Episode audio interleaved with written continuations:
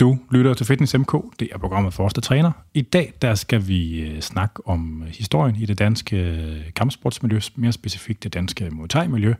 Og vi har fået besøg af Thomas Larsen, a.k.a. The Larsenator, som har været fedtet ind i det øh, på mange måder i, øh, gennem de sidste, ja det ved jeg sgu ikke, 20-25 år eller sådan et eller andet. Øh, så det er det, der vi skal hen i dag. I Fitness MK snakker vi om vores sports- og træningsliv, og øh, den erfarne lytter ved, at vi har en forkærlighed for specielt styrkesport og kampsport, og det er selvfølgelig kampsporten, vi skal ind i i dag. Øh, vi har tidligere i flere afsnit øh, stukket den metaforiske tissemand en lille smule ned ind i Muay Thai-miljøet, og øh, i dag der stikker vi den helt ind med den metaforiske penis. Så øh, det er det, som vi skal i dag. Jeg er svært Anders Nedergaard, a.k.a. Dr. Muskel, og velkommen til dig, Thomas. Tak for det. Hvem er Thomas Larsen? Den korte udgave. Uh, Øh, jamen, jeg er jo bare sådan en eller anden bundrøv nede for Næstvag, som... Bare øh, Så ja, som, øh, som er en, øh, en Muay og øh, begyndte så sent, øh, at det at leve af det som, som profighter var nok ikke lige det, der var øh, muligt. Så, men jeg ville leve af det, øh, så jeg øh, har været kommentator for flere tv-stationer, udenlandske promoters, øh, skrevet for fem blade, tror jeg det var, øh, rundt omkring i verden. Øh, skrevet for internet, nyhedsportaler, øh, lavet seminarer, solgt grej på nettet og været manager for nogle kæmper. Øh, ja. Yeah. Hvor gammel er du? Jeg er 50. Ja. Hvornår kom du ind? Du sagde, du kom sent ind i det. Ja, altså jeg, jeg var øh, jeg kørte BMX racing på rigtig høj plan, der var teenager, øh, men øh, blev, øh, blev mobbet meget, da jeg var lille, fordi jeg skiller og gik med briller meget, da jeg var lille også. Så hele øh, drivkraften i det her kampsport øh, og tiltrækken til det var at lære at forsvare mig selv og få en bedre selvtillid. Mm. Øh, mens jeg kørte BMX, øh, var Tyson på sit højeste, øh, og der havde jeg sådan en sort-hvidt fjernsyn, jeg havde fået Så hvad er det? Er det 93 eller? Nej, det var vel i 80'erne. Var er det helt hvad 80'erne? Start, start 80'erne, tror jeg. Er det så tidligt? Øh, det tror jeg midt 80'erne. Der stod jeg op og så hans kamp, og det var sådan noget, så kunne jeg gå i seng igen med det samme, for han var brutal. Øhm, og, så, så lang tid. og så en dag, så... Øhm, så tænder jeg på fjernsyn helt tilfældigt, og så øh, er der to kvinder, der står og tænker, om det er jo boksen ligesom Mike Tyson, men de havde ikke noget på fødderne. Nå. Og så gav de knæ og sparkede, så sagde jeg, det er, jo, det er jo vildere end det, han gør. De må alt muligt, dem der. Det vil jeg også. Øh, og det var så Lucia Reicher, der gik hen og blev en, øh, en dygtig professionel bokser i USA og skuespiller og sådan noget, ned for, for Shakurigi Gym, øh, Tom Harings klub der i Holland, som jo har fostret Peter Arts og, og rigtig mange andre store kæmpere. Øh, og, men det kunne man ikke træne i Næstved. Så øh, jeg begyndte at træne øh, en afart af Kyokushin karate i, øh, i Næstved. Hvad for en? En afart. Altså hvad for en afart? Ja, Shenguryu karate okay, hedder det. Ja. Øh, og havde øh, 76 kampe eller sådan noget. Men okay. 69 sejre på syv år eller sådan noget. Og så startede der Muay Thai i Næstved. Tyson, det var fra 85 til øh, 96, at han vandt det hele, så begyndte det at være sådan lidt mere... Ja, så har det været sådan midt slut 80'erne, det er ikke? At ja, jeg sådan ja. ligesom tænkte, åh, her er der noget, hvor man kan lære at forsvare sig selv og blive i god form, og som der er noget street credibility også, ikke? Ja, øhm. det er sjovt, de der spin-off stilarter fra, fra Kyrgyzstan. Jeg har selv trænet Ashihara, det er også en ja. af dem. Og i USA er det det der Engine som er jo ret stort, ja. øh, som lige går skridtet videre, hvor der er lidt mere sådan noget kasteknald, og øh, ja, det er... Øh... Ja, og så i Japan er der Saido Kaikan, som, som øh, Kazu Yoshioishi, han opfandt. øh, Vokal ham, ham, der så, øh, ham, der så startede K1 også der, ikke? Øh, Nå. så, men øh, ja, men så begyndte jeg på det der karate der, og, og det gav mig sådan et okay fundament. Det gav mig også nogle ting, der ikke var så... Øh, brugbare i, i Muay Thai, men så startede øh, The Grand Old Man, øh, Benny Jacobsen, som ligesom er ham, der har importeret Muay Thai til, øh, til Danmark, og I var lidt inde øh, over det, dig og Ole Laversen, da han var på besøg omkring øh, hvorfor det hed Shaolin Boxer. Benny havde en eller anden... Øh, det var da en klub, der lå hernede? Øh. Ja, han, havde, han startede Vesterbrogade, øh, Roskilde og Odense, og de eksisterer... Øh, Husk, det skulle være den korte version. Ja, ja. De, de, de eksisterer... Øh, Roskilde eksisterer jo endnu og hedder Meng Ho, og, og Odense eksisterer endnu og hedder vist bare Dansk Muay Thai eller sådan et eller andet. Det, det må du ikke lige hænge mig op på, men den eksisterer okay. endnu. Okay. Men han mente, det skulle hedde Shaolin Boxer. Han var også meget kung fu-entusiast, øh, fordi at øh, i hans øjne var det ulovligt, fordi der ikke ikke var noget fundament for det, og nogen forening eller noget altså, forbund. Altså eller hvad? Ja, så, okay. og derfor så var det sådan den hollandske stil uden albuer. Øh, når, også når han afholdt stævner, ikke? Og så får sådan sløre lidt, hvad det var, vi lavede, så hed det Shaolin Boxer inde på Vesterbrogade. og det hed den også, den han startede nede i, øh, i Næstved, men det var altså den der øh, hollandske øh, Muay Thai-stil. Lever han stadig? Trænede. Ja, det gør han. Han i Næstved. Okay. Øhm, og øh, så begyndte det, og så kan jeg huske... Øh, og hvor han tid er det så? Årstal cirka? Det, det var i 95. Okay. Øh, en af mine venner, han ringede, øh, han begyndte, jeg, jeg, jeg var sådan lidt arrogant og sagde, I, kan, I kan lige få lov at træne en halv års tid, inden jeg sætter mine ben derned, fordi jeg kan jo alligevel nogle ting, ikke? Jeg kan det hele. Og, øh, ah, nej, det bestemte ikke. øh, og så kommer jeg ned og så blev jeg jo nærmest dræbt over det der shipping der, ikke? som jeg synes jo, vi shippede i tre uger, men det gjorde vi jo ikke. Vi shippede i tre gange fem minutter, men det er godt nok lang tid, når man ikke er vant til det. Ja. Øhm, og, øh, men inden det skete, ringede min ven der til mig og sagde, øh, coach, coach, coach, vi skal til, vi skal til Holland og se Peter Ertz, kaldte vi ham, vi vidste ikke, han hed Arts, og, og alle de der drenge kæmper sådan noget til et stort stævne, og jeg tænkte bare, nu, må jeg, nu bliver det til at gå ned og starte den klub der, ikke? Ja. Nå, det er sådan en klubtur. Ja, det, det lavede Benny hvert år, hvor øh, både Mikenza så alle var med, øh, og så kørte vi sammen, og på den måde minklede vi også med, med resten oh, det er af... nice. Øh, og, og folk, de rendte og... Så hele miljøet, mere eller Ja, og jeg kan huske også næste gang, vi rendte ude, de der øh, drenge inden for København, der jo var øh, i... Øh, på coffeeshops og sådan noget nede i Amsterdam, ikke? Øh, de var jo nogle, øh, nogle værre bøller, de var nogle rigtig hårde negle, ikke? Øh, men der mødte vi bare Ruden og Peter Arts, fordi Benny kender dem. Nå. Og han havde dem op til, til nogle bikershows nogle gange i Danmark, så han var sådan en personlig venner, ja, hvor Peter Arts stod, og Bars Ruden måske lavede flyvende baglandsbakke på et fadelsglas, der stod på, på hovedet af Peter Arts. Kan Bars Ruden det? Ja, er du sindssygt, mand. det kan han. Eller det kunne han i hvert fald. Ja, ja. Han er bare så meget tæt. Man tænker sådan, at det måske lidt stiv i det. Altså. Jamen, hans uh, trademark, uh, det var jo, når han vandt uh, alle sine kampe i Pancrase uh, nede i Japan. Det var jo han var selvfølgelig ikke så... i, uh, i spagat i luften uh, til alle fire rigtigt, sider, ja. og det blev jo hans logo også til de produkter. Det er rigtigt, han, han, var, ikke så, han var jo ikke så tæt til at starte med, der var han jo faktisk slank, altså, og sådan, ja. øh, han fik nok lidt krudt gennem årene. Så der mødte man alle dem der, som jeg egentlig havde. Jeg købte det der tyske Karate Budi Journal. Det købte, købte jeg i mange år, hver uge, øh, hvor jeg læste rigtig meget om de her hollandske dygtige øh, kick- og thai øh, fra Mejiro Gym og fra øh, Shakuriki. Og, og der begyndte så at være om K1 også, og, hvor man lærte om Andy Hook og alt det der. Ikke? Øh, så, så jeg fulgte K1 helt fra starten af. Øh, og... Øh, ja, har været med øh, som, som fan og tv-kommentator, og skrevet om det også øh, for, for K1, der kan man sige, helt fra dag et af, ikke?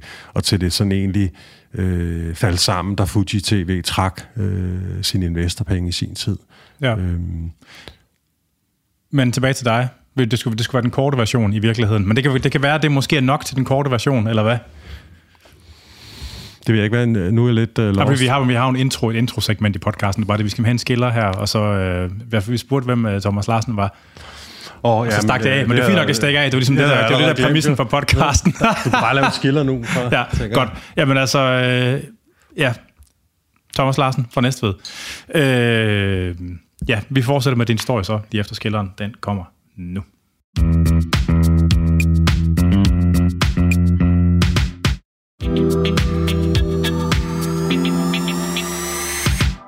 Så er vi tilbage. Øh, ja, fordi du, jeg, jeg fornemmede ligesom, du var i gang med at tage hul på den lange historie.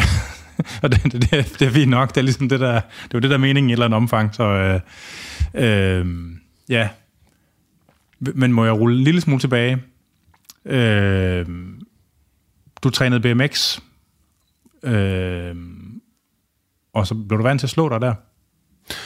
Nej, det gjorde jeg ikke, men jeg abonneret på et blad fra Kalifornien, hvor at alle de professionelle, de vægtrænede. Det er sådan som teenager, eller hvad? Ja, ja. Det, det, det kørte jeg fra jeg var 11 til jeg var 17 år. Øhm, blev nummer 12 til det allerførste nordiske mesterskab, den første sæson at køre. Så jeg var sådan blandt de gode. Ja. Grund til at sige, at jeg ikke var, eller grund til at jeg ikke sige, at jeg var elite BMX, det er fordi, det, det hedder profklassen i dag. Nå. Det hedder den uh, category. Ja, ja. Øhm, men jeg begyndte at vægttræne ud Vægtløfteklub HG Vægtløftning i Næstved, og der var flere, der dyrkede...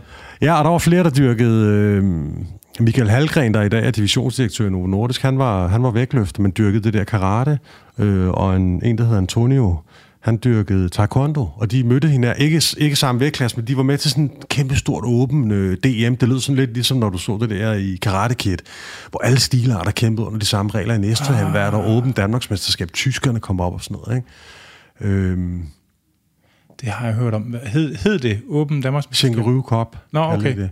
Øh, det kører stadigvæk øh, Sjovt. omkring maj måned hvert år. Ja. Øhm, så, så, så det begyndte jeg på. Øhm, inspireret af dem. Vi begyndte sådan at rende på lidt til hinanden nogle gange derude, og ham der Antonio har stor, men der er noget, der er endnu vildere. Der findes noget, der hedder Muay Thai. Prøv, så trykkede han sådan lige over knæskallen ude hos ydersiden. Prøv, prøv at mærke, ah, det var sådan, man blev helt lammet. Det, ikke? det kan man da ikke træne sig op til at tåle og sådan noget. Øhm, men det kan man så Og øhm, jamen, så begyndte jeg på det, og, og gik jo egentlig og ventede på at blive thai-bokser. Spørgsmål, sige. kender du Carsten Doser? Ja, ja, ja, ja det gør ja, jeg. Ham har jeg haft ja. podcasten for lang tid siden okay, også. Han er okay. fandme en vild type. Han er en professor inden for, altså det er jo... Han er måske ikke så... Det er ikke så akademisk. sådan noget, men, men sådan, det er sådan øh, praksisnært, ikke? Altså, det kommer jo fra, hvad han har set og, og prøvet øh, på egen krop, kan man sige, ikke? Øh, ja. Men, jeg kan ikke lige huske, hvad afsnit det er. Det er tilbage i 100'erne et eller andet. Han er en vild, øh, han er en vild type. Det var ham, der lærte mig at dødløft. Eller ja. i hvert fald ham, der sagde til mig, at du dødløfter forkert, fordi du squatter den op, og jeg tænkte, at han er benegal. Men så gik jeg, og, det var sådan lidt, du ved, jeg tænkte, jeg magter ikke at skulle til at lære en ny teknik, men det er jo det skal man super logisk, hvis man tænker over, at underbenene de skal være lodret og ikke øh, pege fremad, fordi stangen den skal nærmest løftes ud over knæen. Ikke? Men det, så det var sådan lidt det der med... Øh, man får noget selvtillid, når man har lavet det, jeg har lavet så mange år. Ikke? Ja. Når, så når du har sved på panden øh, i et eller andet øh, format, så er der sgu ikke nogen, der komme og fortælle dig, hvad du, hvad du kan og ikke kan, eller hvordan du skal gøre det. Øh, men jeg kunne godt se efter noget tid, at, øh, at han har ret, så, så det er blevet justeret. Ikke? Øh. Så hvis man sidder nu som lytter og tænker, det er helt sort. Altså, jeg har lavet et afsnit med ham for, ja, for nogle år siden, men altså på den gamle skiller, vi havde på Radio 24-7-tiden, der var også sådan en, hvor, øh, sådan en sekvens, hvor der er en, der siger et eller andet om, at... Øh, øh, at løfte vægte, det var bedre end at få fisse øh, på, sådan en, på sådan en tyk øh, sydsjællandsk dialekt, og det er altså ham og Carsten Droser, vi lige snakker om og nu. altså. øhm, du løfter, løfte tunge vægte, hvad det, han siger, det er noget med, at der er nogen, der siger, at hvad fanden er det? Hvis man siger, at det er bedre at løfte tunge vægte end at få fisse, så er det, fordi man aldrig har prøvet at få fisse. Så siger jeg, så er det, fordi du aldrig har prøvet at løfte tunge vægte. Ja, det eller sådan et eller andet. Ja, ja. Altså man kan sige, han er jo... Og det, man, mine tre største inspirationer øh, i, i vægttræning, det er Louis Simmons og, hvad hedder han, John Meadows og David Tate. Og man kan sige, mange af de her... Øh, i hvert fald Louis Simmons elever, og, og Dave Tate selv også, altså mange af dem, de er jo nærmest invalide i dag. Ja. Øh, og, og, øh, og jeg er begyndt at vægttræne i en sen alder, og jeg har det sådan, jeg vil gerne gøre det til at blive begravet. Ja. Så jeg ikke kommer til at gå med en rollator en dag. Så, så jeg skal slet ikke ud. Jeg, skal, jeg, jeg har ikke nogen ambitioner om at komme i klub 200 rent dødløftmæssigt. Det kan godt være, at jeg gør det, men det er ikke sådan, jeg, jeg går ikke og sætter mig nogen mål. Jeg er sådan set skide ligeglad med, om jeg kan bænke det ene eller det andet, for øvrigt så bænker jeg ikke. Det har jeg gjort flere år og alligevel bænkede 120 her for en måned siden, fordi jeg skulle bare lige se, passer det det der med, at de siger deep, chest deep, det er så godt. Øh, men jeg har ikke nogen teknik, fordi jeg ikke øh, bænker, så det blev bare 120. Ikke? Men jeg er ligeglad, at gøre det for, altså for sundhedens skyld, eller hvad man skal sige. Øh, og Dosa har jo fortalt mig, at han har, siddet, og, han har jo siddet op de sidste syv år, når han sover. Han sidder op i en lænestol og sover. Ja, for hans ryg er helt... Fordi han er så ødelagt, ikke? Ja. Øhm, Men han har så også været havnebisse. Jo, jo. Det spiller sikkert en mindst lige så stor ja, rolle. Ja, ja. Men der er jo en del, øh, der er jo en del øh, elite, tidligere elite styrkeløfter, som jo man godt kan betegne som en sportsinvalid i dag. Jo, jo, jo. Jeg tror, altså jo, jo men sådan er det jo med elitesportsfolk. Ja. Altså, man, man kan sige, med elitesportsfolk, der, der hvor man bliver slidt, det er jo de steder, man har brugt meget, så selvfølgelig så, altså styrkeløfter, de bliver slidt i landet, mm. fordi det er det, man bruger meget. Ikke? Ja. Og vægtløfter, de bliver lidt mere slidt i knæene, fordi det er der, man bruger meget. Fodboldspillere, de bliver slidt i knæene og hofterne. Ikke? Altså, det er jo ligesom, det er jo grundvilkår. Ja, men, og, og, og, så alligevel så har jeg det sådan, hvis jeg skulle vælge mellem vægtløftning og styrkeløft, i ude HG, der, øh, nu har jeg ikke været derude i en tre år, fordi jeg er et andet sted, men, men de havde en, der hed Erling, som havde været med til OL adskillige ja. gange, ja. og han var 71 eller 73 på det tidspunkt, så han er i hvert fald 75 nu. Og han scorede 130 en dag, jeg var der. Øh, og så kan jeg huske en dag, at de har en sauna, sidde i sauna, og siger til ham, Erling, har du ikke alle mulige skavanker? Nej, jeg er lidt øm i lænden, og jeg vågner om morgenen, og jeg havde sådan, det har jeg sgu da været lige siden jeg var 22. ja. det, er sådan, det er de fleste af os, ikke? Ja. Og, og, og, han havde ingen skavanker. Altså, og når hans børnebørn kom ud og hjalp med at ordne have eller et eller andet, ikke, så var det ham, der kørte trillebøger, fordi de blev kørt ned på 10 sekunder, og han kunne jo bare suge derude med den, den der gamle mand der, ikke? Ja. Og det synes jeg jo er, er fascinerende. Der var jo ikke nogen gamle styrkeløfter derude. Ja, så var der doser, ikke? Øh, men han øh, humpede nærmest rundt, øh, og, og lignede jo en, der, der skulle køres hjem i, øh, i sådan en øh, Hannibal Lecter stående borger, når han skulle hjem der, ikke? Ja. Øhm, og, øh, der er jo også noget, altså ligesom, der er jo også forskel på folk. Der er jo nogen, der er mere ja. modtagelige end andre. Der er nogen, der, tænker, der er nogen, der er trænet klogere end andre. Altså Morten Olsen som fodboldspiller, han havde jo også ligesom, altså ry for at være en af dem, der gik meget op i at øh, lave støttetræning, ikke? Og måske, altså han var jo en af dem, der var mindst sådan slidt, af, som jeg forstod det i hvert fald, okay. blandt, blandt de der gamle gulddrenge, ikke? Altså, ja. Jeg ved en natter om fodbold. Nej, det gør altså. de to. De to. Jeg, altså, jeg, jeg, gjort til, jeg gjort det til en øh, sådan æressag, der skal snakke så lidt fodbold som muligt i podcasten, fordi at, øh, det er, hvad det er. Hørt. Nej, nå, men, men øh, hvad hedder det, vi, øh, ja, vi skal tilbage til kampsporten igen. Hvad hedder det, for det var jo ligesom det, der var, skulle være temaet. Øh, så du var i, øh, du begyndte på karate der. Hvor gammel var du der? Der var jeg 17. Okay.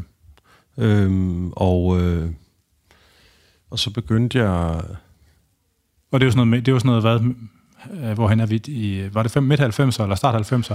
Det var, altså jeg kan huske, da jeg begyndte til Muay Thai, det var 1995. Okay. Øhm, og der havde jeg så dyrket det der karate i lidt over syv år, ikke? Okay. Altså du har været proper voksen? Ja, og så... Øh, altså hvordan var det så, udover det var hårdt at shippe, du begyndte til thai-boksning? Altså, hvordan... The real deal, ikke? Altså, og, øh, den, den form for karate, du har dyrket, hvordan, hvad måtte man der? Altså... Jamen, det var semikontakt, ja. øh, og... Øh, og hvad betyder det? Det betyder egentlig, at du må sparke så hårdt i hovedet, øh, at du ikke nok outer modstanderen. Og der var ikke low kick, der var spark fra, fra bæltet og op efter, ikke? og så fodfejninger. Okay. Øh, og så fuld kontakt på kroppen. Øh, og, og så var vi jo nogle gange inde, ja, vi var inde til Oyama Cup nogle gange, som Kyokushin Kai hed det jo der, hedder det Kyokushin, afholdt, og, øh, og jeg kan huske de der, der kæmpede nok down over sådan helt, øh, ej, så lå de derude i mellemgangene med sådan nogle isposer inde under en eller anden kompressionspose, altså så de sådan virkelig passede på benene. Jeg tænkte bare, det er jo, det er jo benegalt, og bliver man ikke invalid, og...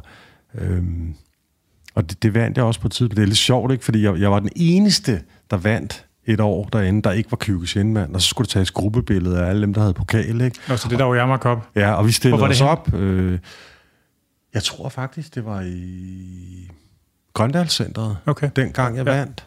Ja. Men det er jeg altså ikke helt sikker på. Nej, nej. Fordi Grønlandscenteret har fået en lidt anden betydning for mig, fordi det blev normalt at komme der på grund af CSA senere hen. Ja, ja, ja. Øhm, men der havde vi stillet os op, øh, fordi man bliver jo gode venner med dem, man har kæmpet mod og sådan noget der. Så øh, Thomas, kom her, vi skal og så lige inden han nærmest knipsede ham med fotografen der, så blev jeg lige pillet fra, fordi de var jo med Kyokushinkai-mærke på gien alle sammen, undtagen mig, så jeg skulle ikke være med på det der billede der.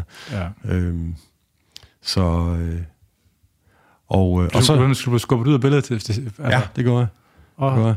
Ikke på sådan en, det var ikke på sådan en uhøflig måde. Øh, det var bare, det, jeg skulle ikke være med der. Øhm. Var I nogensinde til, øh, altså med karaten der, var I nogensinde til øh, det der stævne i Viborg? Øh, ja. Knockdown Challenge? Ja, Øh, og det har jeg faktisk også øh, vundet... Nej, ikke det, det. Jeg tror, det hed... Det var i hvert fald med mange, mange internationale... Ja, men de holdt også et andet, sådan et semikontaktstævn, lidt som det der Shingru Cup. Okay, som med, øh, hvad hedder det, Knockdown Challenge, nej, Sabaki Challenge hedder det, Sabaki ja, Challenge. Sabaki Challenge. Det, er, det, er, det har jeg ikke været til. Nej, okay. Der var ikke nogen, der kæmpede øh, efter knockdown-regler deroppe, hvilket øh, ærede mig. Øh, så på et tidspunkt havde vi en, der hed Martin van Emmen, tror jeg Nej, Fred van der Fiver hed han, fra, e- fra Emmen i Holland. Det er sådan, det var. Ja, øhm, han var femte dan, eller sådan. Han var op for at graduere en hel masse. Han holdt sådan stævn ude på en lille ø i Holland en gang om året, hvor det var knockdown, men også med slag i hovedet, mener jeg. Men man måtte ikke have beskyttelse på. Så begyndte vi at træne os op til, at vi var også... Uden handsker? Altså, ja. Øhm, jeg mener ikke, jeg kan sgu ikke Det lyder som noget, man slår til. Være, jeg kan ikke huske, om man slog i ansigt. Det tror jeg ikke, man gjorde. Jeg tror, det var ligesom Kyokushins regler, men det var uden skinnebindsbeskyttere, fordi det skulle være ekstra hårdt. Så det gik vi mig og en gut, det skulle vi ned og være med til at træne op til. Jeg kan huske, vi fik uh, seneskindbetændelse og sådan noget der, så når man bankede ben imod hinanden og prøvede at parere, vi tudede jo næsten. Ja, det er øhm, forfærdeligt. Det tager... Så, og jeg, jeg kan huske, han sagde, jeg kan huske lige så tydeligt, han sagde, det, det tager omkring fire år, før din skinneben er til, at du kan glemme skinnerne, når du kommer op til træning, og så gennemføre træning alligevel. Øh, og det gjorde det cirka for mig. øh, lige under fire år. Og det er jo derfor, der er så få, der dyrker de sportsgrene, hvor du må low kick, ikke? fordi man melder, altså man, man stopper inden, fordi man har ondt altid. Altså man, ja. man, man går bare rundt og har ondt. Jeg havde trykket, altså kronisk trykket ribben, der var thai-bokser. Altid.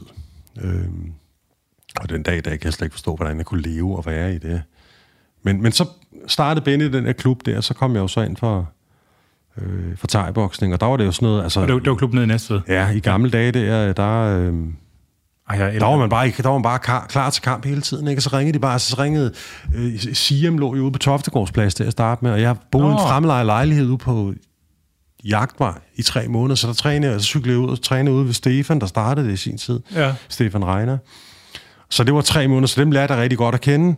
Og da jeg så flyttede tilbage til næste, så var det sådan noget, så havde jeg lige været nede og kæmpe i Holland med Benny der, og så ringer Stefan, vi har en kamp på lørdag øh, mod en gut, der lige er kommet ind fra Thailand, der hedder Kai. Kunne du tænke dig den kamp og sådan noget der? Ja, hvad væk? Jamen, du skal ikke tage dig eller noget.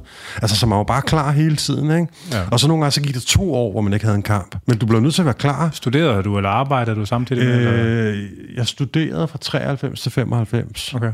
Øh, og fra 91 til 93 var jeg i hæren. Men der var der stadig karate. Ja. Øhm. Hvad var det, det gjorde for dig, siden ligesom, at du... Det, de, altså, ligesom Jamen, jeg synes, det var, jeg synes, det var ubehageligt at blive slået i hovedet. Og det synes jeg stadigvæk den dag i dag. Og så er det sådan face your fear, ikke? Så er det sådan, det må man kunne... Altså, når, når der er millioner af udøvere i verden øh, inden for nogle discipliner, hvor man må angribe ansigtet, så må jeg kunne nå det til, hvor jeg også kan.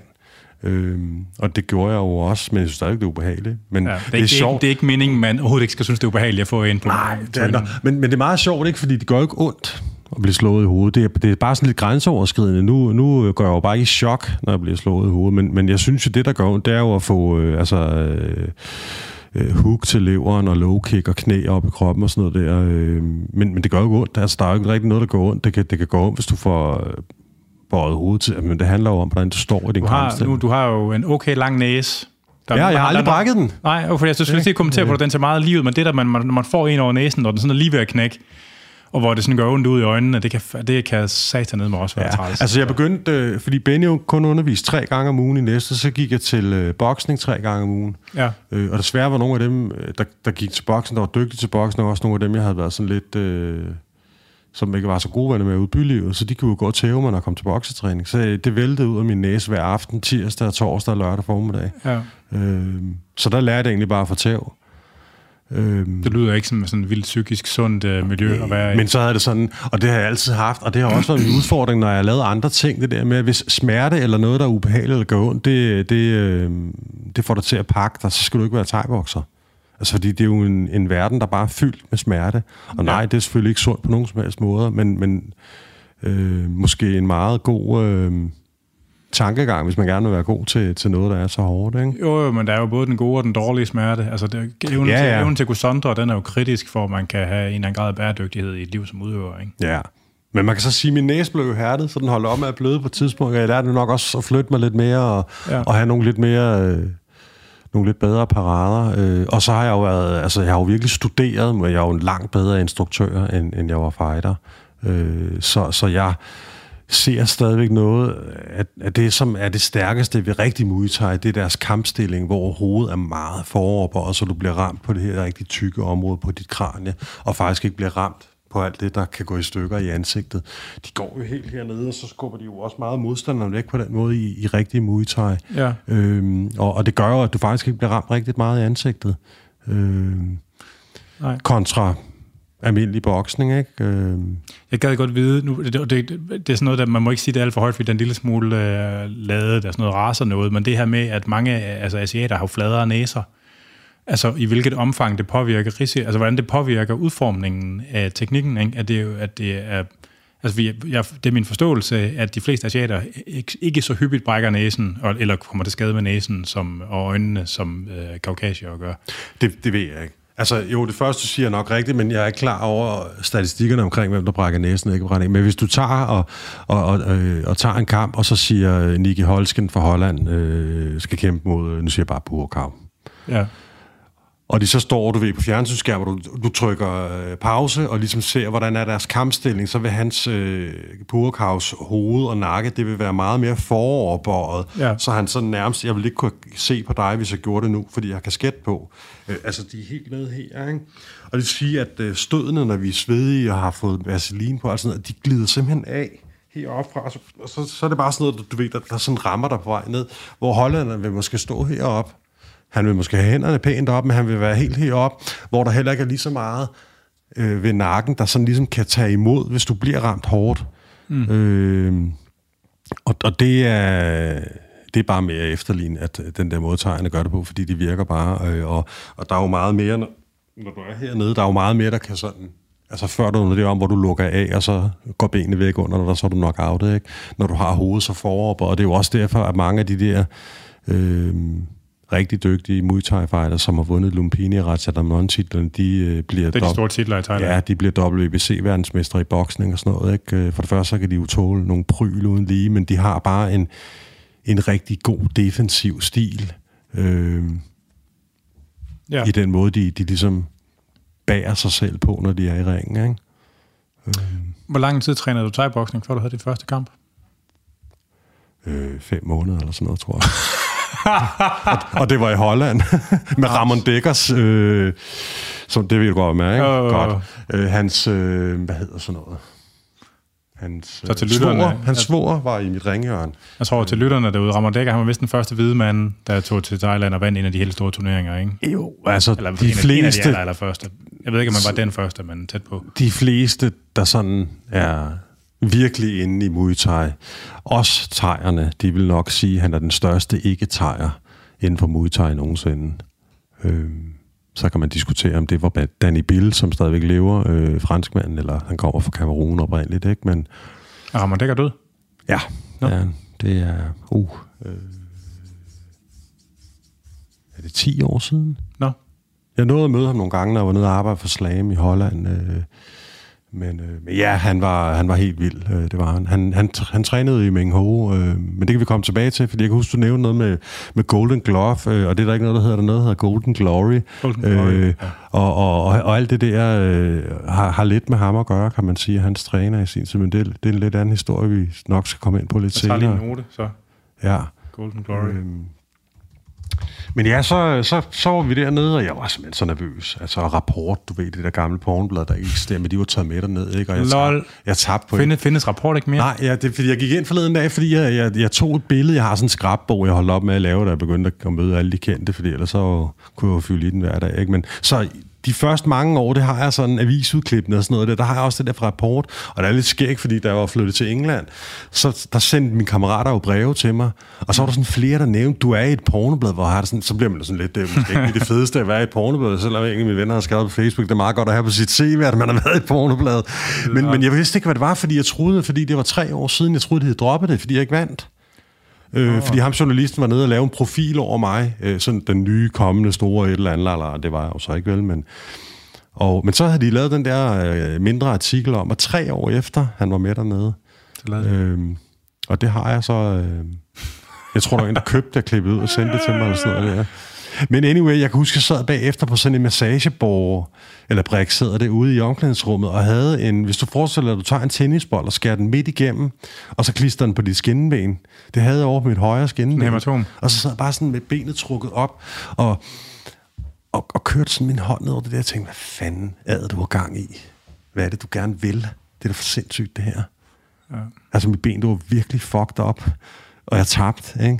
Og jeg, kunne, jeg kan huske, jeg var i, jeg kan huske, Ole Larsen lærte jeg at kende øh, nede i klubben i Næste, da han var rekrut ved Gardosar-argumentet. Nå. Øhm, og vi sparede jo der første, første gang, han var dernede, ikke? Øh, og jeg ved ikke, om han allerede blev... Nej, det gjorde han jo ikke. Han havde ikke egen fest på det tidspunkt, men det fandt jeg ud af der, hvorfor han fik det øgenavn senere. Han kan slå. Hold kæft, hvor stor han hårdt.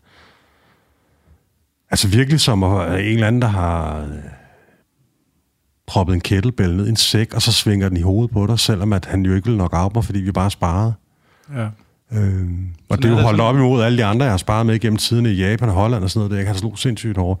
Nå, men han sagde til mig, han gik og holdt puder for mig, han sagde til mig nede næste, fuck, man, godt det ikke er mig, der skal møde dig i ringen, for jeg var i jernform. Øhm, jeg stod op hver morgen, og så løb jeg i... Jeg boede lige sådan, sådan et område for istiden af Åsen, hedder det næste, hvor jeg bare løb op og ned af sådan nogle stigninger, hvor jeg nærmest skulle hænderne på min lår, for ikke at falde bagover, så stejl var det. Og, og, og den der kamp dernede i Holland, jeg tror, sådan husker jeg det, det var nogle år siden, at efter 10 sekunder, synes jeg ikke, jeg havde mere energi. Men det var det ikke hovedet, der var stået af? Jo, jo, fordi jeg havde, jeg havde brugt alt for meget energi øh, inden kampen, og, og, og, og da kampen så endelig startede. Og så fordi jeg...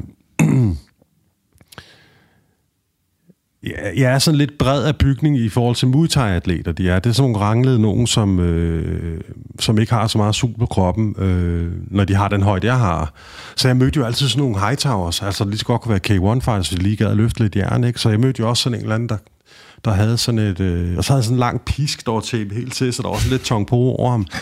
øhm, men jeg kan bare huske, efter de der 10 sekunder, ikke, så tænkte jeg bare, det, det, kan, det kan jeg ikke, det her. Altså, jeg kan, jeg kan ikke overleve... Øh, det var kun to runder af to minutter, ikke? Det føltes som to timer eller sådan noget. Men hvorfor var du så slukket i hjernen?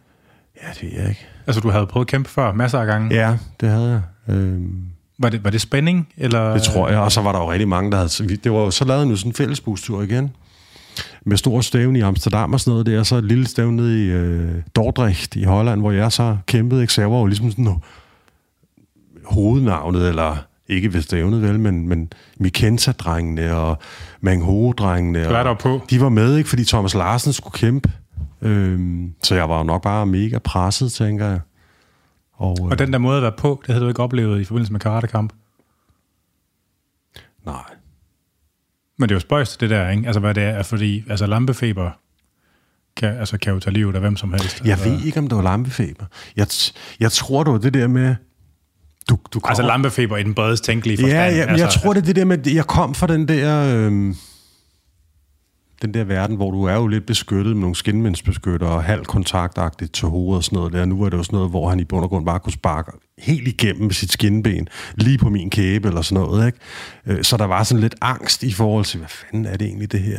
Altså, hvordan er det at stå i det og blive ramt? Nu har jeg jo aldrig blevet ramt fuld knald, fordi vi, det gør vi jo ikke, fordi så kan jeg jo ikke spare med, med, med Henrik i morgen igen, hvis jeg skader ham. Så han er jo en del af mit, øh, altså mit værktøj til at blive bedre. Det er jo, at mine kammerater kommer igen i morgen også.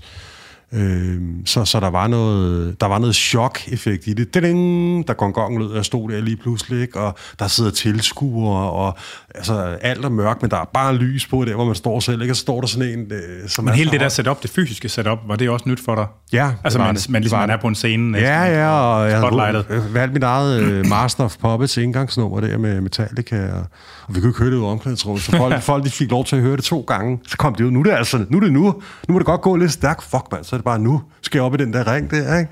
Ja. Øhm, så ja, så sådan startede det. Øh, og, øh, Hvordan gik kampen? Jamen, jeg har tabt med et point. Øh, sådan en, hvad hedder sådan noget? Unanimous. Hvordan var formatet? 3 gange 4 minutter? Ja, to, det var kun 2 gange 2 Fordi to, de, to Holland to? har jo... Ja, to, oh, tror, jeg, tror jeg nok. Eller også 2 gange 3 Så kan man fandme også fyre meget af. ja, det troede jeg jo. øhm, men de har jo det der N-class, altså, eller new beginner, øh, som er 2 gange 2 og så har de C-klasse, som hvis der er 3 gange 3 og så har de B, som er 5 gange 2 og så har de A, som er øh, Muay regler med albuer, som er 5 gange 3 ikke? Okay. Og det har gjort, at de er blevet en stærk kickboxer-nation. De er ikke nogen særlig stærk Muay Thai-nation, Holland. De har ikke rigtig nogen i de store forbund, hvor man kan sige, her der er den hollænder, der, der er dominerende. Øh, og man kan være for og imod det. Der er mange. Vi kørte med det format i Danmark også i mange år, men jeg har det sådan, det er bedre at køre med, med IFMA og VMC, altså amatører, men hvor det er de rigtige regler, som man, man bruger i Thailand, men hvor man har pakket godt ind, så man lærer at bevæge sig. Så du lige definere reglerne, så alle er med derude også? Jamen altså... Øh, IFMA, International Federation of Muay Thai Associations, øh, er jo amatørdelen af, af, af professionel thai eller hvad man skal sige. Altså, der er World Muay Thai Council, som er sanktioneret af regering og øh, kongen i Thailand, og de har så IFMA også, som er amatørdelen. Okay. Øh, og alle amatørforbund rundt omkring, for eksempel Dansk Muay Thai Forening, er under IFMA, så det, det er samlet sådan lidt ligesom Så det er verden, verdens amatørforbund? Ja. ja. Øhm, og der kæmper man egentlig under de samme regler, som hvis du kæmpede på for eksempel Ratchadamnon Stadium i Bangkok. Øh, og så har du så hjelm, vest, skinner, albubeskytter, skridtbeskytter, tandbeskytter og handsker på i amatører. Som er pligtige, altså det skal man. Ja. Øhm, Vest, er det en, sådan en, øh, altså med padding også? Det er det, og, og så lyder det lidt ligesom om, det er sådan en walk in the park. Øh, jeg kan fortælle dig, at jeg har jo også lavet stævner, og til begge stævnerne havde vi øh, finderne med nede. Find, Finland er en rigtig stærk modtagnation. Ja. Øh, og Rico Immonen, som øh, blandt andet er striking coach for øh, Amir Khani, som er UFC-fighter, øh, mm. som har vundet en i sin kamp øh, på flyvende knæ på to sekunder eller sådan noget. Øh, han har både været IFMA og VMC-verdensmester, og han sagde IFMA VM'et, altså amatør-VM'et, var det allerhårdeste at vinde af de to bælter. Og det er fordi, at øh, det er sådan et øh, stævne i øh, traditionelt i Bangkok, hvor alle i hele verden kommer. Så der kan du have seks kampe på fire dage, eller ja. tre kampe på ligesom amatørboksning, hvor også har de der ja. mange kampe. Så de der, og, det, og det er ikke de der, øh, det er ikke de der tykke Venom øh, det er de der tynde nogen, øh, altså øh, i sådan noget stof, ikke, øh, som man får, altså, og så den der kraft, du kan generere, hvis du øh, bruger rigtige Muay teknikker det gør jo altså bare, at de hjælper sgu ikke ret meget andet, end at du ikke får cuts. Det er sådan set det, de hjælper for. Ja, ja. Øhm, Hvor mange avantans gør det? Jamen, det er ligesom, hvis det er proof, ikke? Men det er for øh, mange avns er det? Jamen, det er jo forskellige efter vægtklasser og alder, ikke? Så det går jo sikkert for 6, 8, 10 og 12 måske til sværvægterne. Okay. Tænker jeg. Det må du ikke helt hænge mig op på. Det kan også være, at 10 er det højeste, men jeg mener, de store drenge bruger 12. Okay. Øhm, så... Øh, Ja, så vi, vi øh, på grund af Benny, og det kom ned fra Holland, kørte vi jo med det der N, C, B og A-klasse i Danmark i mange år, ikke? hvor vi så næsten er der nu, hvor vi snakker om, jamen så er der thai og det er professionelt, det er med de der regler der, og så er der kickboxen eller K1-regler, som der jo også er rigtig meget af, ikke? Øh, som jo er noget helt andet, ikke? fordi der er ikke albuer og clinch og kast og sådan noget der. Øh.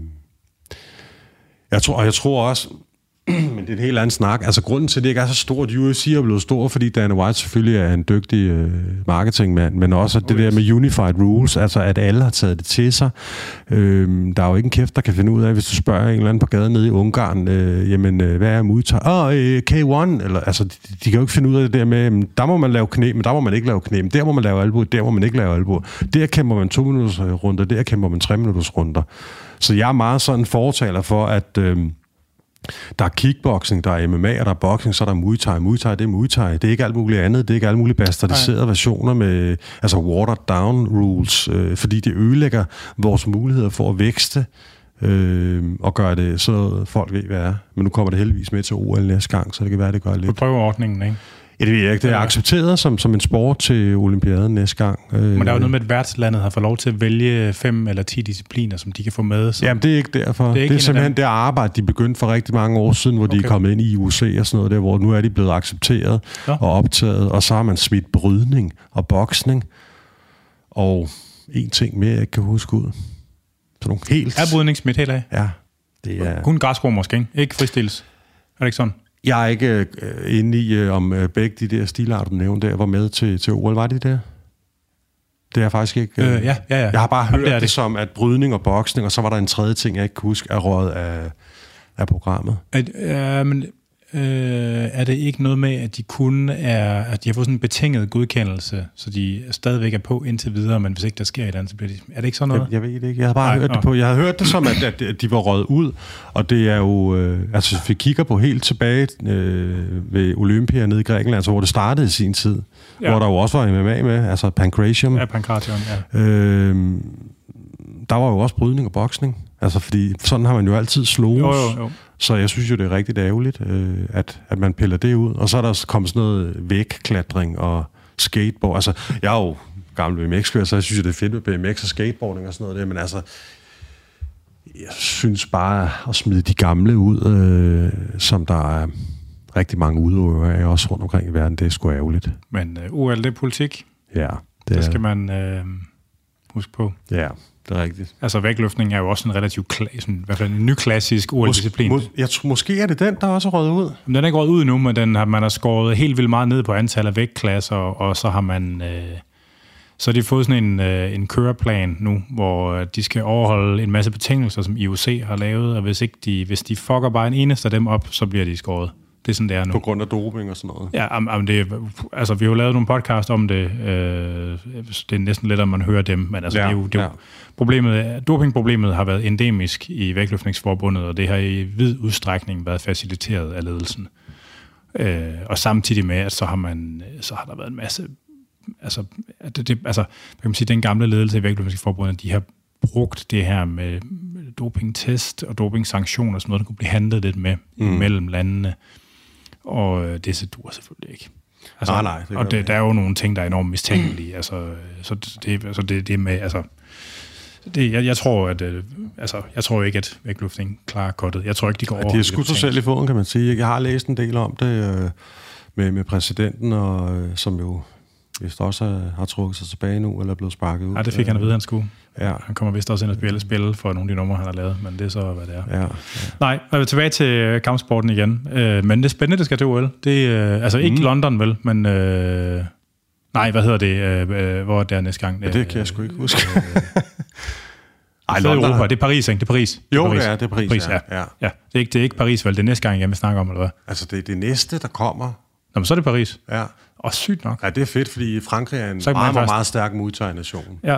Øhm, og så er der heller ikke så langt, kan man sige, for danskerne. Nej, nej, det er rent faktisk det, jeg kom til. Ja. Og det kunne godt være, at man skulle tage ned og se det. Har jeg slet ikke tænkt på. Uhuh. ja, hvis man kan finde sted at bo. Ja. og, de der, og billetterne til selve eventsene, de er også relativt spæge. Ja, så må jeg finde en eller anden kommentator til eller sådan noget. Ja, det er selvfølgelig også en mulighed. Ja.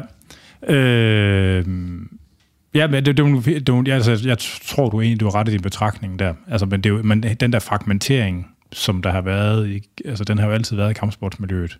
Altså, og jeg forstår godt behovet for de der moderationsgrader, at ligesom, at lige, snart er noget, lige snart der er noget, der er hårdt, så er der nogen, der laver det, som tænker, øh, at man kan få en større, at det kan blive mere borger, folkeligt ved at have en, en moderationsgrad, der kan lukke flere ind. Ikke? Ja, og det var rigtig, i rigtig, rigtig, rigtig mange år, var det hollændernes øh, teori, og også danskernes teori, og sikkert alle mulige andre. Ja. Men det var det, jeg hørte, når jeg stod behind the scenes og snakkede med folk, når jeg var ude til Superliga og sådan noget.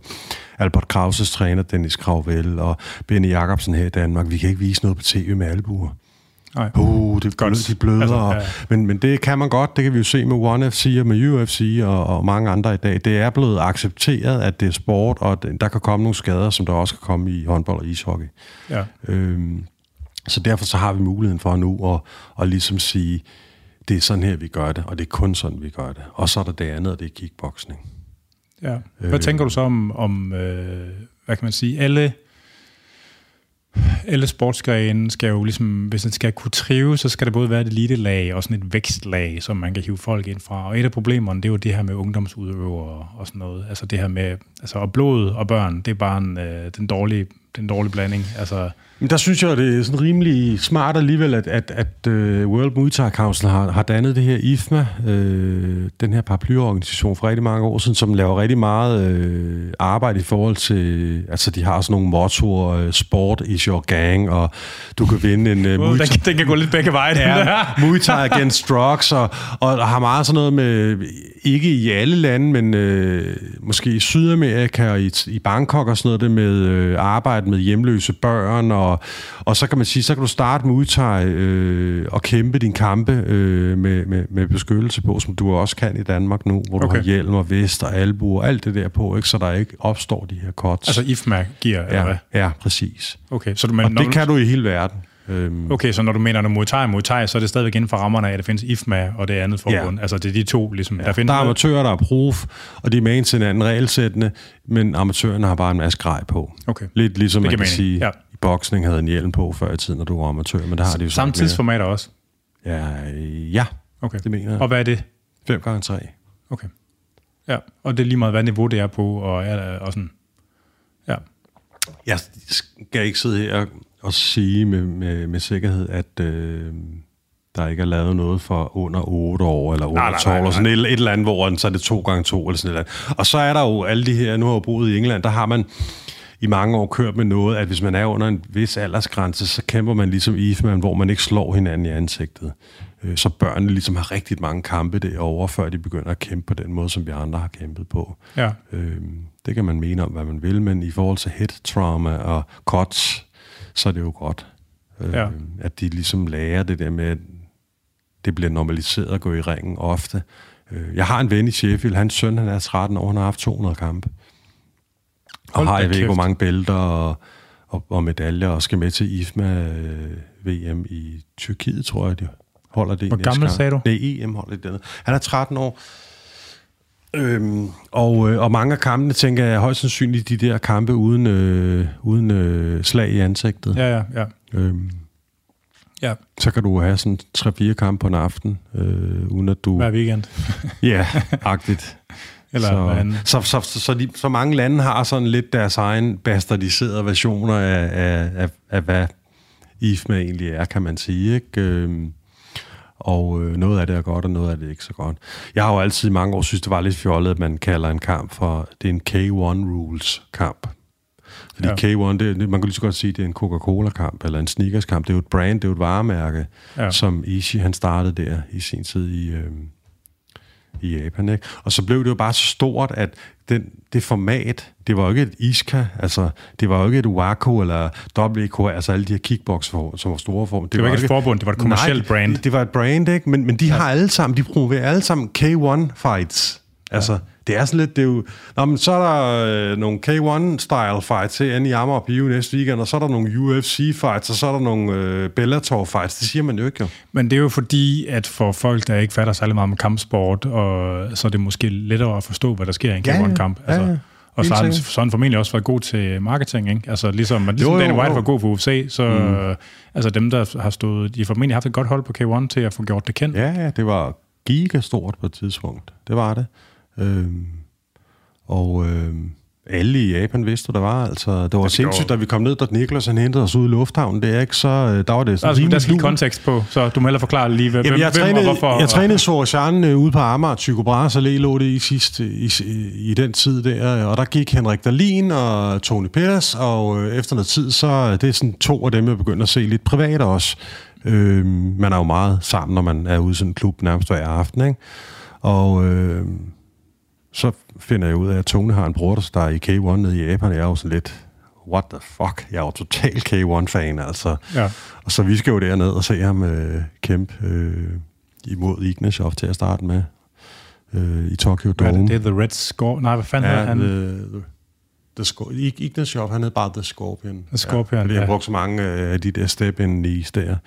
De har jo en kæmpe stor amatørliga. I, øh, du kan kæmpe lige så meget, som hvis du boede i Thailand, når du bor i Rusland. Ja øh, nogle af de her energiselskaber og sådan noget er gået ind i det, så der er penge i det. Så mange af dem har lige så mange kampe som Thailand. Sidste gang, der var IFMA VM, der var det øh, Rusland som nummer et, Thailand som nummer to, øh, og blandt de fem første, nu kunne jeg kun lige huske de to. Altså på medaljer eller deltagere? Ja, eller? der var den største, dem der vandt flest guldmedaljer, det var Rusland og så Thailand, og så var der sådan noget, nu siger jeg bare noget, Uzbekistan eller Kazakhstan, altså så var der sådan en anden tidligere Sovjetrepublikland. Ikke? Ah. De er virkelig dygtige, og har mange, der er dygtige. Men vi skulle derned, øhm, og øhm, til K1, og øh, skulle have lidt remoulade med Tador Mix med til Nicolas, så skulle han nok skaffe nogle ringside-billetter, så det var vildt fedt. Øh, og da han kommer og henter os... hvor, hvor meget remoulade var det?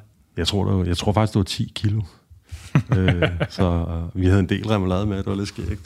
Men, men der, da vi, da, da vi kører ind i Tokyo, der har han rullet vinduerne ned, og vi, vi hører DMX for fuld smadret, og jeg var sådan først lige begyndt at høre hiphop på det tidspunkt, fordi det hørte vi altid, når vi trænede ude så Rochan. Ja. Og der reagerer folk altså, som jeg kun har set folk reagere, når Michael Jackson sad i en åben bil over i USA, øh, eller en anden rockstjerne, for det, altså måske en lille smule mindre, ikke? men det var sådan noget, folk kunne se, det var øh, Wakajishi, altså den blåede samurai, der kom kørende her med nogle andre gutter i hans øh, vane. Øh, og det og var, kørte rundt sammen med Nikolas der? Ja, fordi vi var bare ind til... Øh, vi var bare ind til sådan en, øh, hvad hedder det, øh, mongolsk, øh, Mongolian barbecue, et eller andet. Vi, der var i hvert fald noget øh, buffet, og mig og Tone, vi havde jo totalt jetlag og sådan noget. Vi havde fyret den af flere dage ind med guldbar, jeg ved ikke hvad, og sådan noget. Det er, fordi så tænkte vi bare, at vi kunne sidde i det der fly og sove hele vejen, men vi fik ikke sovet. Altså I festede i Danmark ind i Ja, ja, eller? og så har vi på det der fly fuldstændig smadret det, og rendte rundt ned i Charles de Gaulle og skulle skifte til et andet fly for at komme til Japan der. Det lykkedes, så vi blev hentet. Og så kører vi ned til den der buffet med Nikolas. Øh, og så kommer Fejf eller mor, som øh, var hans boksetræner, øh, som også trænede øh, Francisco Filho fra Brasilien. Ja.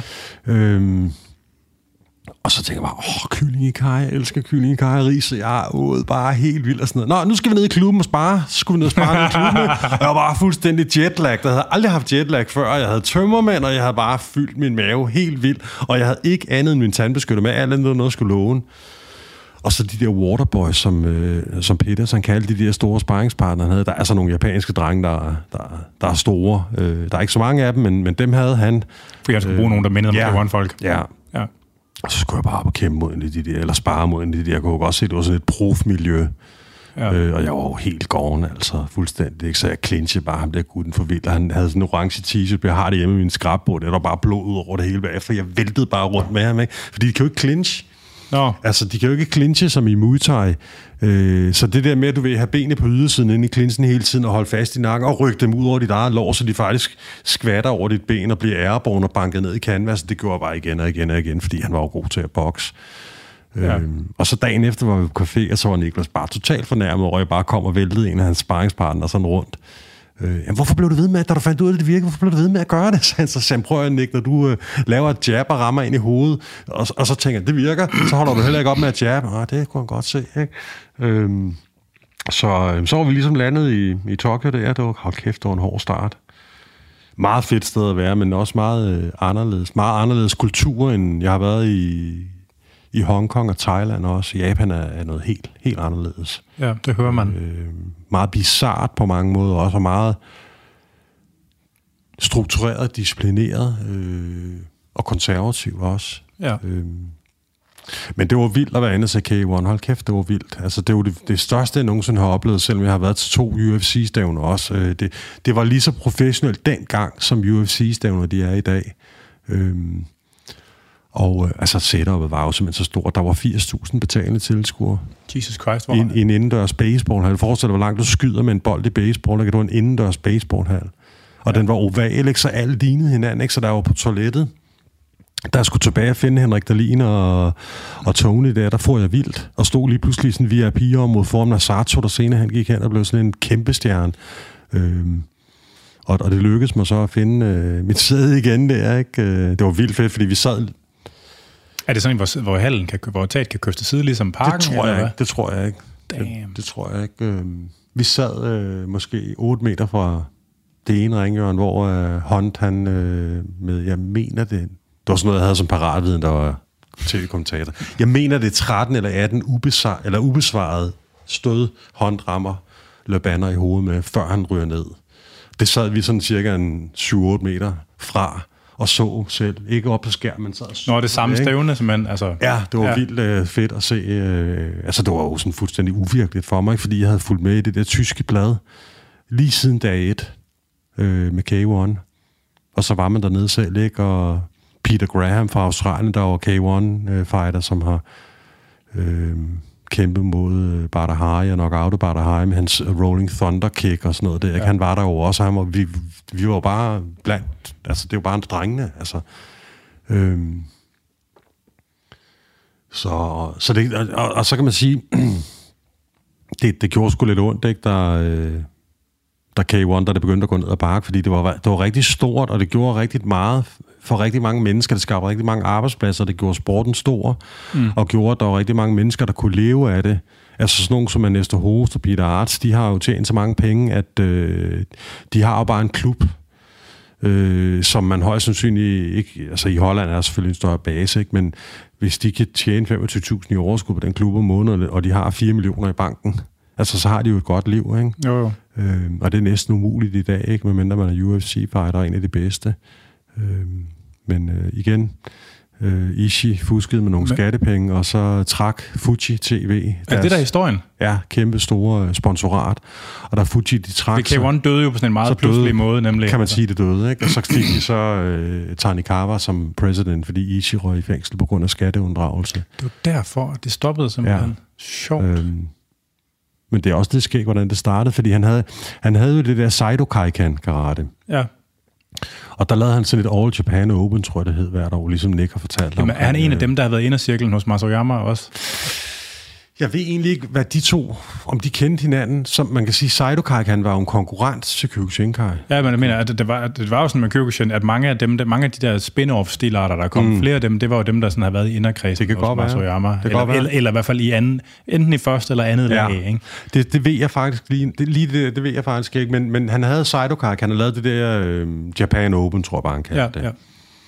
Og, øh, Dem er der mange af, Japan Opens. Ja, og der kæmpede de jo som altså der kæmpede de jo knockdown-regler, og jeg ved ikke, om de lavede gennembrydning og sådan noget også, men hvis det var, hvis det var uafgjort, de havde jo gi på, ikke? så fik de bokserhandsker på. Og så var det lige pludselig en kickboxerkamp, for at få afgjort den her kamp. Øh, og der var der, jeg tror... Bare lige for, for kontekst for lytterne. Jeg ved ikke, om det er sådan længere, men i gamle, altså i klassisk karate i hvert fald, der har man jo gennembrydning før selve kampsportsdelen af stævnet, ja. og så hvis der var, så brugte man folks gennembrydningstal som tiebreaker i tilfælde af, at folk stod lige efter stævnet. Ja. Så man skulle også ligesom Eller vægten. Du blev også varet, hvis der var mere end 5 kilos vægtforskel. Jamen, det er en nyere ting, er det ikke? Altså, sådan var det i hvert fald der, der K1 startede, okay. også der, hvor han kørte det der side Men det, det, det, det, var bare lige det, der var konteksten, for du nævnte ja, det med ja. gennembrydning. Øh, men der mener jeg, at den sidste Japan Open der i Saidokan, Saidokai Karate, at det var Masaka Satake mod Andy Hook. Okay. Øh, hvor jeg tror, Andy vandt. Og så har ham der... Øh, Ishi, han har jo så tænkt, fuck it, nu kører vi det bare, øh, som vi kørte i de der finaler, hvor øh, at det uafgår, de får handsker, men nu kører vi det bare på den måde, og så kommer de ind med shorts på, ikke? og det er jo kickboxing. Men det var jo deres regler, så det var jo med clinch i starten, øh, ikke som du ser Hed det K1? Der, der hed K1 fra starten, og, og, og, grunden til, at han kaldte det, det var ligesom, der er noget, der hedder F1, Formel 1. Ja. Det er ligesom, det ved alle, det er det ypperste inden for øh, motorsport, motorsport på fire ja. hjul. Ikke? Så er K1, det, men K1 står så også for karate og kempo og kickboxing og kung fu og taekwondo. Øh, det er jo historien bag brandet, ikke? ja. Så eksperimenterede man lidt med at lave K2 og K3 også, hvor jeg mener, at K3, det var... Altså andre turneringsformater, eller hvad? Ja, og også K1-organisationen. Jeg mener, at det, det var mellemvægt, øh, og det mener jeg, at Anders Hos vandt i Holland en gang. men så begyndte han at løfte lidt jern, og så blev han sværvægt, og så kom han jo op ja, det var i... Det ikke det eneste, han gjorde. Nej, nej, men så blev han jo så en af de store... Øh, øh, Cervix K1-kæmper der også. Ikke? Ja, ja. Øhm, men de var jo altså, men den der superstars i K1 World Max, det var sådan noget... Det, ja, var, det var så mellemvægt. Ja, okay. det, det opførte man, eller opfandt man så lidt senere, øh, og brandede det med det her kors, du ved... Øh, Øhm, ja, og, og det der Max står for et eller andet uh, Maximum Athletic Extreme, et eller andet. Så, et eller andet. så det er ikke bare sådan Max... sådan en gang adjektiv bingo. Det, det er sådan et, et, en forkortelse af et eller andet, ikke? Og, og, og det, det er still going strong, altså. Men K1 er også altså sådan rimelig stort i Japan stadigvæk, men, men det er ikke sådan men der, stort, som det var dengang. Nej, nej, men der, da det blev kendt i 90'erne og 0'erne, der var det vel, altså det kan godt være, det er mig, der er biased, men min oplevelse var, det mest blev, altså Altså, jeg ved godt, World Max, det var kæmpe stort også. Ja, men altså, det var det jo ikke til at starte men, men, men det var de der store drenge. Ja, det var K1, og, og det var sværvægt. Og man slog bokset, og der er ikke noget cleanse, så det var bare på munden, ikke? Og det ja. var ligesom... Det var det. Det var øh, plus 95 kilo, altså åben vægtklasse, ligesom i, øh, i knockdown karate, ikke? Øh, som ja. er plus 85 eller 80, et eller andet. Men, men der var den vægtklasse, og det, det der var K1, og så, altså det er jo lidt ligesom øh, Coca-Cola, så går de ud, og i gamle dage, der kunne du få en lille Coca-Cola, så kunne du lige pludselig få halvanden liter, og så en to liter, og sådan noget. Altså så, så lavede man nogle andre vægtklasser også, ja, så man ja. kunne lave flere stævner, og Øh, det er jo det samme skab med UFC også, kan man sige. Ikke? Øh, Dana White har jo også stået og sagt, der er aldrig en kvinde, der sætter fod i, eller benene i, øh, i octagonen. Ikke? Øh, De er blevet gode ellers. Men ja, det er så. helt vildt. Det, er, det, er vildt. det er vildt fedt. Øhm, så, øh, og så har de nogle øh, dygtige kickboxer i Japan. Altså, de har en masse dygtige folk, der ikke kommer fra karateverden men som, så, som starter ned i en kickboxerklub og bliver pisse gode til det, men også Muay Thai. Og ikke at forveksle med amerikansk kickboxing, vel? Ja, altså almindelig, øh, ja, som vi kender det fra K1, ikke? med low kick og, og clean, ja. lidt, lidt clinch, og, og også nogle dygtige Muay Thai fighter. Altså Masato var, han kæmpede vist på, jeg mener det var Lumpini eller Ratchalam inden han blev K1 Max fighter, øh, og vandt jo også K1 World Max en enkelt gang, mener jeg, øh, og blev nummer to nogle gange, ikke? Øhm, All Japan Karate Federation og alle de her, som, som laver stævner hele tiden, ikke? Så, øh, og dem er der jo, der er jo, der er jo flere, der er jo flere mellemvægter, end der er sværvægter i Japan. Så, øhm, så ja, K1, indlysende årsager. Ja, så K1 Max var jo også sådan indlysende, at her er der, her er der et, et, et marked, hvor vi kan, kan, kan, kan lave masser af stævner og, og eksponere nogle dygtige fighter, og også for nogle internationale fighter ind, ikke? Ja. Øh, så der var der nede der med, med Tony og Henrik, der mødte jeg faktisk også øh, Petra Mahasek, som, som har en klub i øh, Prag, i Tjekkiet, som var op, der lavede stævn i Næstved. Og han havde øh, en, der hed Andra Hutnik, nede at kæmpe mod... Øh, altså i K1-stævnet? Ja, sådan nogle, øh, du ved, øh, ligesom man kalder det... Øh, preliminaries og alt det der inden ja, ja, ja. card på, på UFC. Det havde man jo også der i Tokyo Dome, mens folk de gik ind, var der nogen, der bare gik og kæmpede op i ringen, ikke? Altså verdensklasse mellemvægter og sådan noget, ikke? Mens folk var ved at finde deres sæde. Ja. Øhm, så, så der var også nogle, øh, nogle kendte ansigter, altså nogle mennesker, jeg kendte dernede. Jeg vidste ikke, de ville være der. Så det er lidt vildt, ikke, når der er måske 81.000 mennesker under samme tag. Øhm, det må fandme være en stor hal. Ja, det var, det var vildt skægt. Og så så vi nede på sådan en stripbar øh, en, en af aftenerne inden det der K1 dæk, og vi var bare... Altså, det var, jeg tror kun, det var også tre drenge fra Sorosian på Amager, der i den der stripbar nede i Tokyo, der, ikke? og så tøserne, ikke? så de hang rundt om os alle sammen, og hende der øh, mutteren op bag bar var bare pisse sur over et eller andet. Jeg kan ikke huske, vi ikke lavede noget ballade. Men øh, så gik jeg op, og vi var mega stive og beroliget, så jeg prøver i morgen efter K1 World Grand Prix 2002, så, så tager vi dem alle sammen med herover, så holder vi afterparty her. Åh, oh, så fik vi gratis flasker, jeg ved ikke hvad, og sådan noget. Fordi hun tænker bare, hvis de kom, ikke, altså, så, så har der jo været tusindvis af mennesker og lagt penge i baren der, ikke? Jo, jo. Så der var vi mega populære.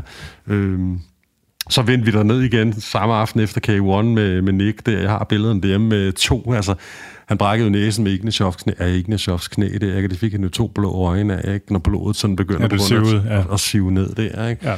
Øhm, og øh, så, så, så jeg ligesom kunne sige til hende, øh, at øh, jamen nu, er, nu, nu kommer vi her sådan noget der, og så kom der jo så ikke flere, vel, men så var vi jo skrevet igen, ikke? Øh, så det var fandme skægt. Øhm, Band for life. ja.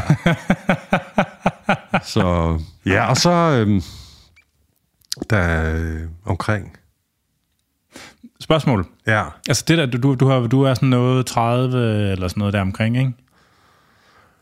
Jo, der, der var jeg nok 31. Så du har jo, du har jo haft et liv, der, altså som man sige, jeg, jeg kan jo godt, jeg kan, sagtens, jeg kan godt sagtens spejle mig i det der med, altså at være enormt dedikeret til noget, uden at have talentet til at blive helt vildt god selv. Altså det er jo mm. story of my fucking life, ikke? øh, men men det, det, altså, du, har, du brugt enormt mange tid og ressourcer på det der kampsportsmiljø i den tid, ikke? Jo, altså... Jeg mød... hvad, altså, hvordan hang resten af dit liv sammen samtidig med? Jamen, altså, øh, jeg har sagt mange jobs op, fordi det jeg kunne træne. Okay. Fordi det, fordi det, og det kan man sige i dag, når man kigger tilbage på, var ikke særlig intelligent rent finansielt. Jeg kunne stå et helt andet sted i dag, end, end, end jeg gør, ikke? Øh, men jeg elskede det bare, og øh, var i live, når jeg var i... Og, det, og så det er sådan, jeg har det med vægte i dag, ikke? Det er jo nørdet helt ned på et eller andet åndssvagt niveau. Øhm, eller op, er det vel.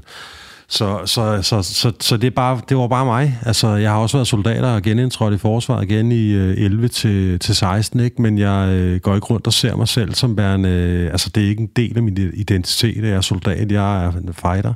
Ja. Jeg er thai ikke? eller tidligere thai Det, det er bare, det har bare fyldt så meget, og gør det jo stadigvæk. Altså, Ja. Øhm. Men der er jo også et eller andet med, at de der, de der de ting, man er udsat for, ligesom hvad man kalder det, the formative years, der ja. fra man er 15 til 20, eller hvad det er. Ikke? Altså, mm. Der bliver bare lagt nogle sten, som ikke flytter sig igen. Altså.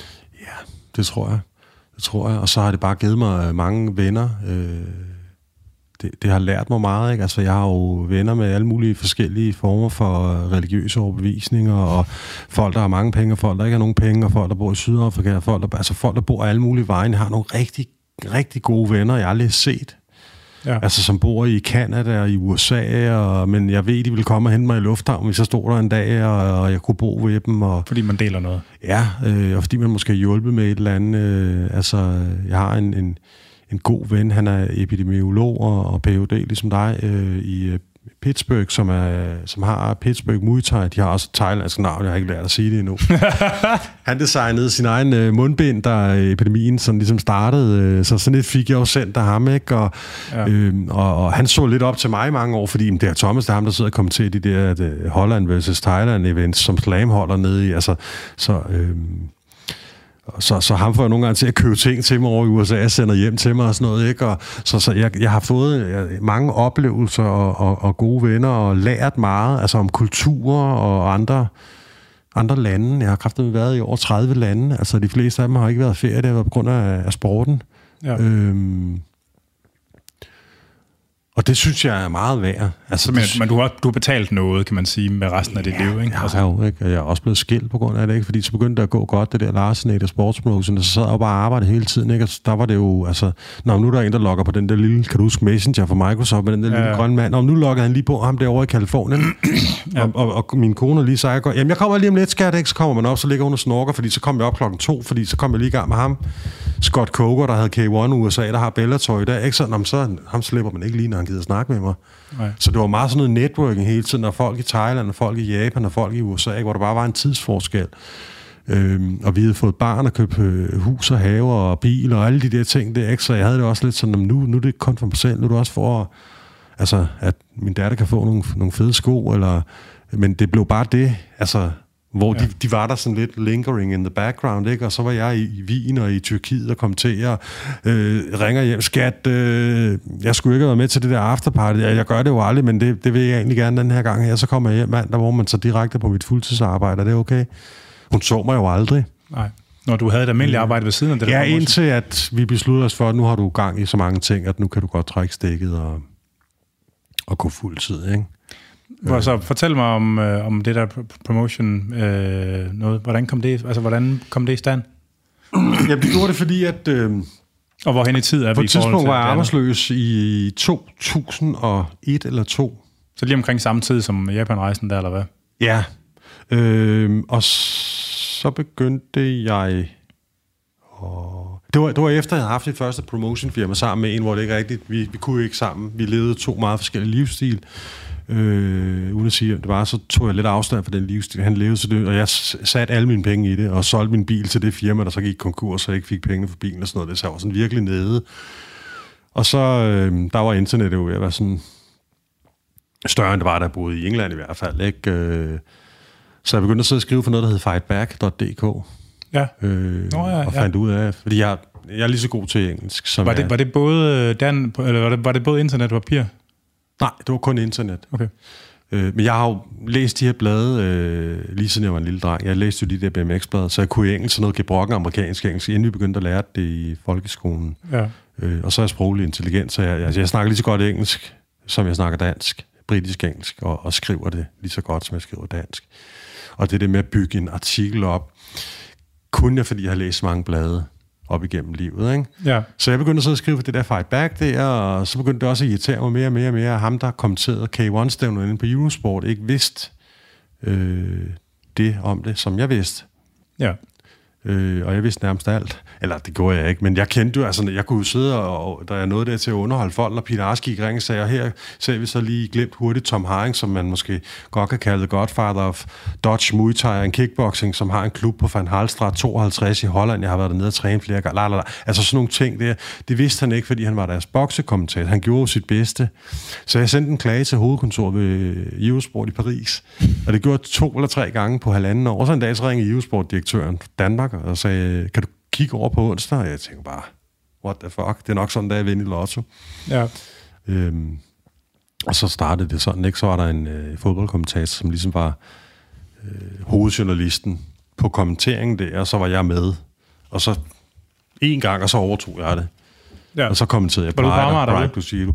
Øh, det lå på øh, Nørrebro i DK4's lokaler til at starte med, og så fik de nogle lokaler, sikkert der, hvor de ligger noget op på Amager Strandvej. Ja, ja øh, jeg var ude og kommentere Strongman en enkelt gang eller to. Ja, Øh, og det var vildt fedt, fordi jeg lå bare med benene op på bordet og på Dating.dk nogle gange, og stedet med to kander kaffe. fordi mange af de der, øh, og med fire monitors, ikke? Og, øh, fordi mange af de der kampe, det var nogle K1-kampe, eller et Showtime-kamp, eller hvad det nu hed på det tidspunkt, som jeg havde set for tre måneder siden. Så jeg kendte det. Og øh, jeg kendte alle du så på skærmen, så det eneste, jeg egentlig, det, det eneste, jeg, jeg, jeg hvad hedder det, forberedt hver aften, det var sådan 10 linjer, hvor jeg sagde, øh, i aften er vi til et showtime i Almere i Holland. Mit navn er Thomas Larsen. Velkommen til Fight Club, eller noget af den stil. Ja. Resten, det var så freestyle. Ja. Måske havde jeg sådan lige skrevet ned, at øh, ham der Kamal Elbin, et eller andet, jeg ikke lige vidste, hvad varede, eller sådan noget, det, så havde jeg måske lige skrevet det ned, ikke? Så jeg havde selvfølgelig altid et manuskript, der fyldte måske en 4-5 sider, men meget var noget, der var inde i mit hoved også, fordi jeg var den fan, jeg var. Om hvis man har skrevet det ned, så sidder det også ligesom allerede inde i hovedet. Der, ja, altså, så. Øh, og så nogle gange, så kunne jeg jo bare sidde der og lave alt muligt andet, tjekke min hotmail, så jeg tror kun ude i de der, hvad, 6, 7, 8 år, at jeg har prøvet to eller tre gange, hvor at, mens jeg sad og kiggede på en anden skærm, og så skete der en knockout, og det er ikke særlig heldigt. Fordi den skal du bygge op. Og nu rammer! Så skal du gerne ind i det, ikke? Når han ligger og vælter rundt, eller hun ligger og vælter rundt nede på gulvet, ikke? Så det er jo lidt ærgerligt, ikke? Øhm, så, så det var ikke altid, jeg gjorde det. Nej. Men jeg havde altid min kaffe, og, øh, og det var også derfor, jeg kontaktede dig, så vi har sådan en cough-button, fordi det brugte jeg rigtig meget det, ikke? Så kunne man lige trykke på knappen, og så... Ja. Øhm, Ej, her må man gerne hoste. ja, det skal jeg ikke vide, det er så, når man sidder ude i sådan en arena, og man kommer til ringside, når du bruger den der cough så lukker du hele arena-lyden, der er i baggrunden Nå, til folk hjemme ja, i stuen. Ja, så, så når jeg kom hjem nogle gange så sådan, når det blev genudsendt, noget jeg havde lavet selv, og det gjorde jeg tit for at blive bedre som kommentator, så sad jeg og så det, så kunne jeg godt, det var da mærkeligt, der er det der lydudfald helt, når det er sgu da, når jeg sidder og trykker på den der hosteknappen, som vi kalder den der, ikke? Ja. Øh, så, ja, ja så, så jeg begyndte det, og det, og det åbnede bare rigtig mange døre, det der Unisport-brand. Ja. Øhm, jeg forstod det egentlig ikke rigtigt, fordi jeg var jo bare mig. Jeg boede ude fucking Vandløse med hende der, jeg gik hen og blev gift med lidt senere. Ikke? Men så begyndte folk at kontakte mig, og, øhm,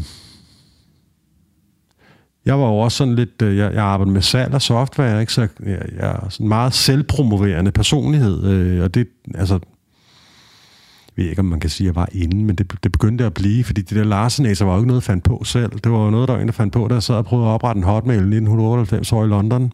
Ja. Så gik der ind forbi øh, Mark Dougal der i hans nålestribede jakke, så det vi jo på alle sammen, der har man det over. Altså, det er sgu lige før mekanikerne har det, ikke? Og der var jo ikke noget T. Larsen, og så var der sådan noget T. Larsen 10.319, kunne man få lov at få en e-mailadresse, der hed. Så gik han bare forbi, og han vidste ikke, at jeg sad og lavede en e-mailadresse, så siger han, The Larsenator. Så jeg bare, det lyder fandme fedt. Larsenator.hotmail.com Og så begyndte jeg at kalde mig det på fora også, altså for, for eksempel Marshall Larsen. Ja, ja. Så var det bare det, jeg hed, ikke? ja. Og det er mit brugernavn alle mulige steder nu. Det kan jeg faktisk godt huske, jeg har set på martialarts.dk. Ja, øh, og så, blev, så begyndte folk at referere til mig som Larsenator ja. og The Larsenator. Øhm, og så opdøde, eller så kaldte jeg jo firmaet det også. Øh, og så gik det bare slag og slag, så begyndte jeg at skrive for Fighter øh, magasin i Sverige, som jeg jo også købt, fra jeg var ret ung, ikke? Øh, og de er jo øh, Karl Otto Knudsen, som jeg jo for har døbt The Godfather of Danish Mixed Martial Arts. Ja, ja. Det er der mange, der ikke tænker, jeg ved, at mig, der har fundet på det. Øh, han startede jo en dansk pangdang øh, og måtte ja. bruge de artikler igennem Marco over i Sverige, som Marco havde betalt og købt. Dem måtte han så publicere på, dem. på dansk også. Ikke?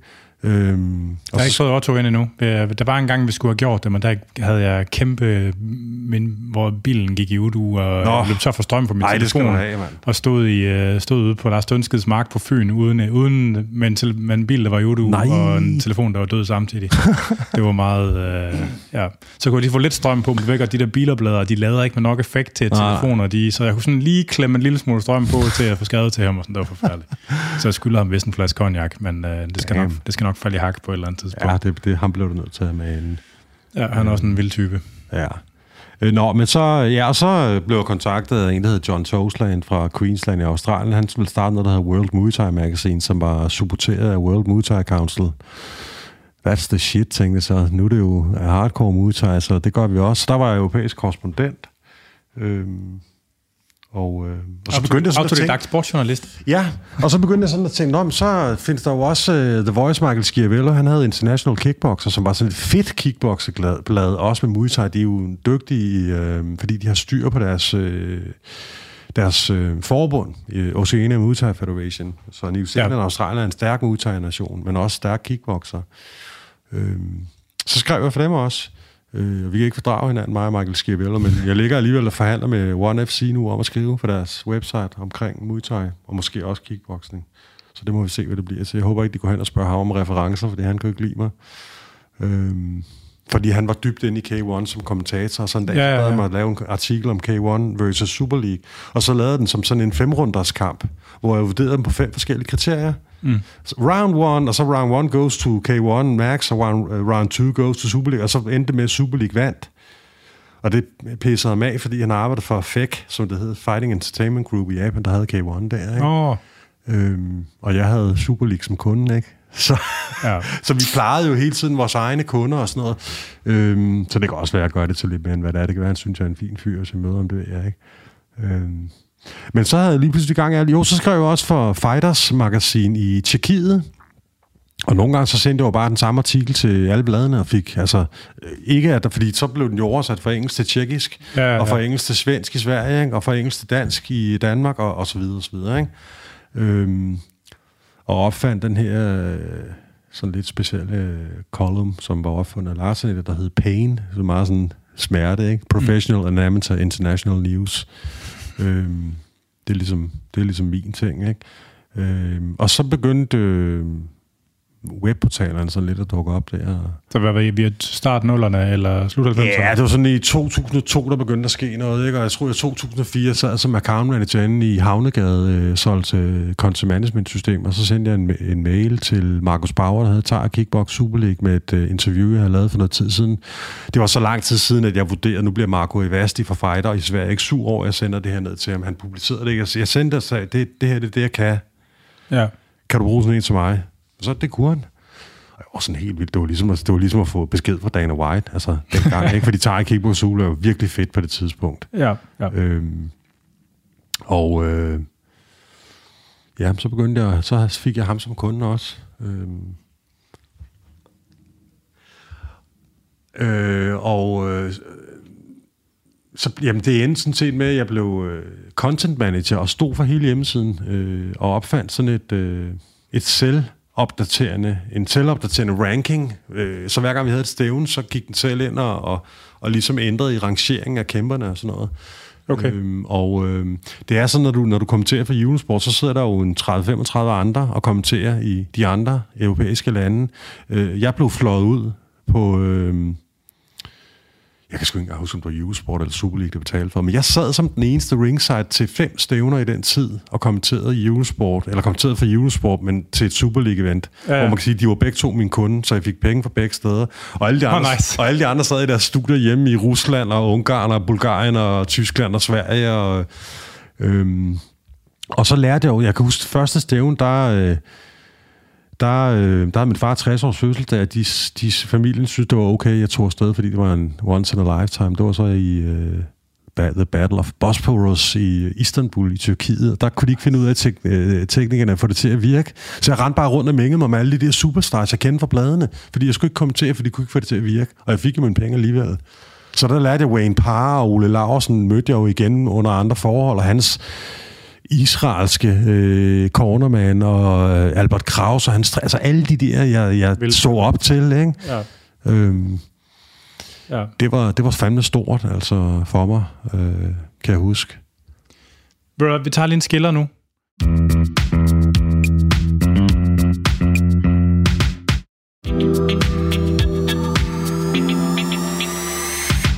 Og så er vi tilbage igen.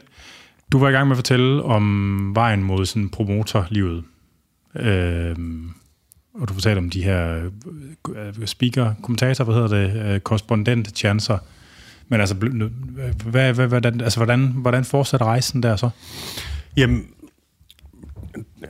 der er med ned til, til, til den her øh, første øh, mellemvækstturnering i, øh, i Istanbul for Thai Kickbox Super League, øh, kvæg at jeg ikke... Øh, skal lave det, jeg egentlig skulle, fordi at teknologien ikke kom til at fungere, så mænger jeg mig jo med alle de der... Øh, altså, det er jo ligesom, øh, hvis du kan huske, øh, når du så Joachim Fornand, han hoppede ned i sin øh, pengetank der, ikke? Altså, jeg vælter mig jo rundt i det der, jeg bare har siddet og læst og set på DVD'er øh, blandt folk. Albert Kraus, der var den første K1 World Max, han er med, fordi at, øh, det er Dennis Kravell, hans træner også. Og Dennis øh, var jo i Shakurigi en af gangene, jeg var nede, hvor han var sparringspartner for Nobu øh, Hayashi, som er en af de her dygtige, eller var en af de her dygtige øh, japanske kævehåndsværvægter, som gik og forberedte sig i Amsterdam. Så, så mange af de der, øh, som, jeg, jeg kender navne, ved hvem de er, og, og nogle af dem var jo altså øh, øh, superstars. Øh, de var der. Danny Bill, han var der. Øh, Ramon Dekkers var der.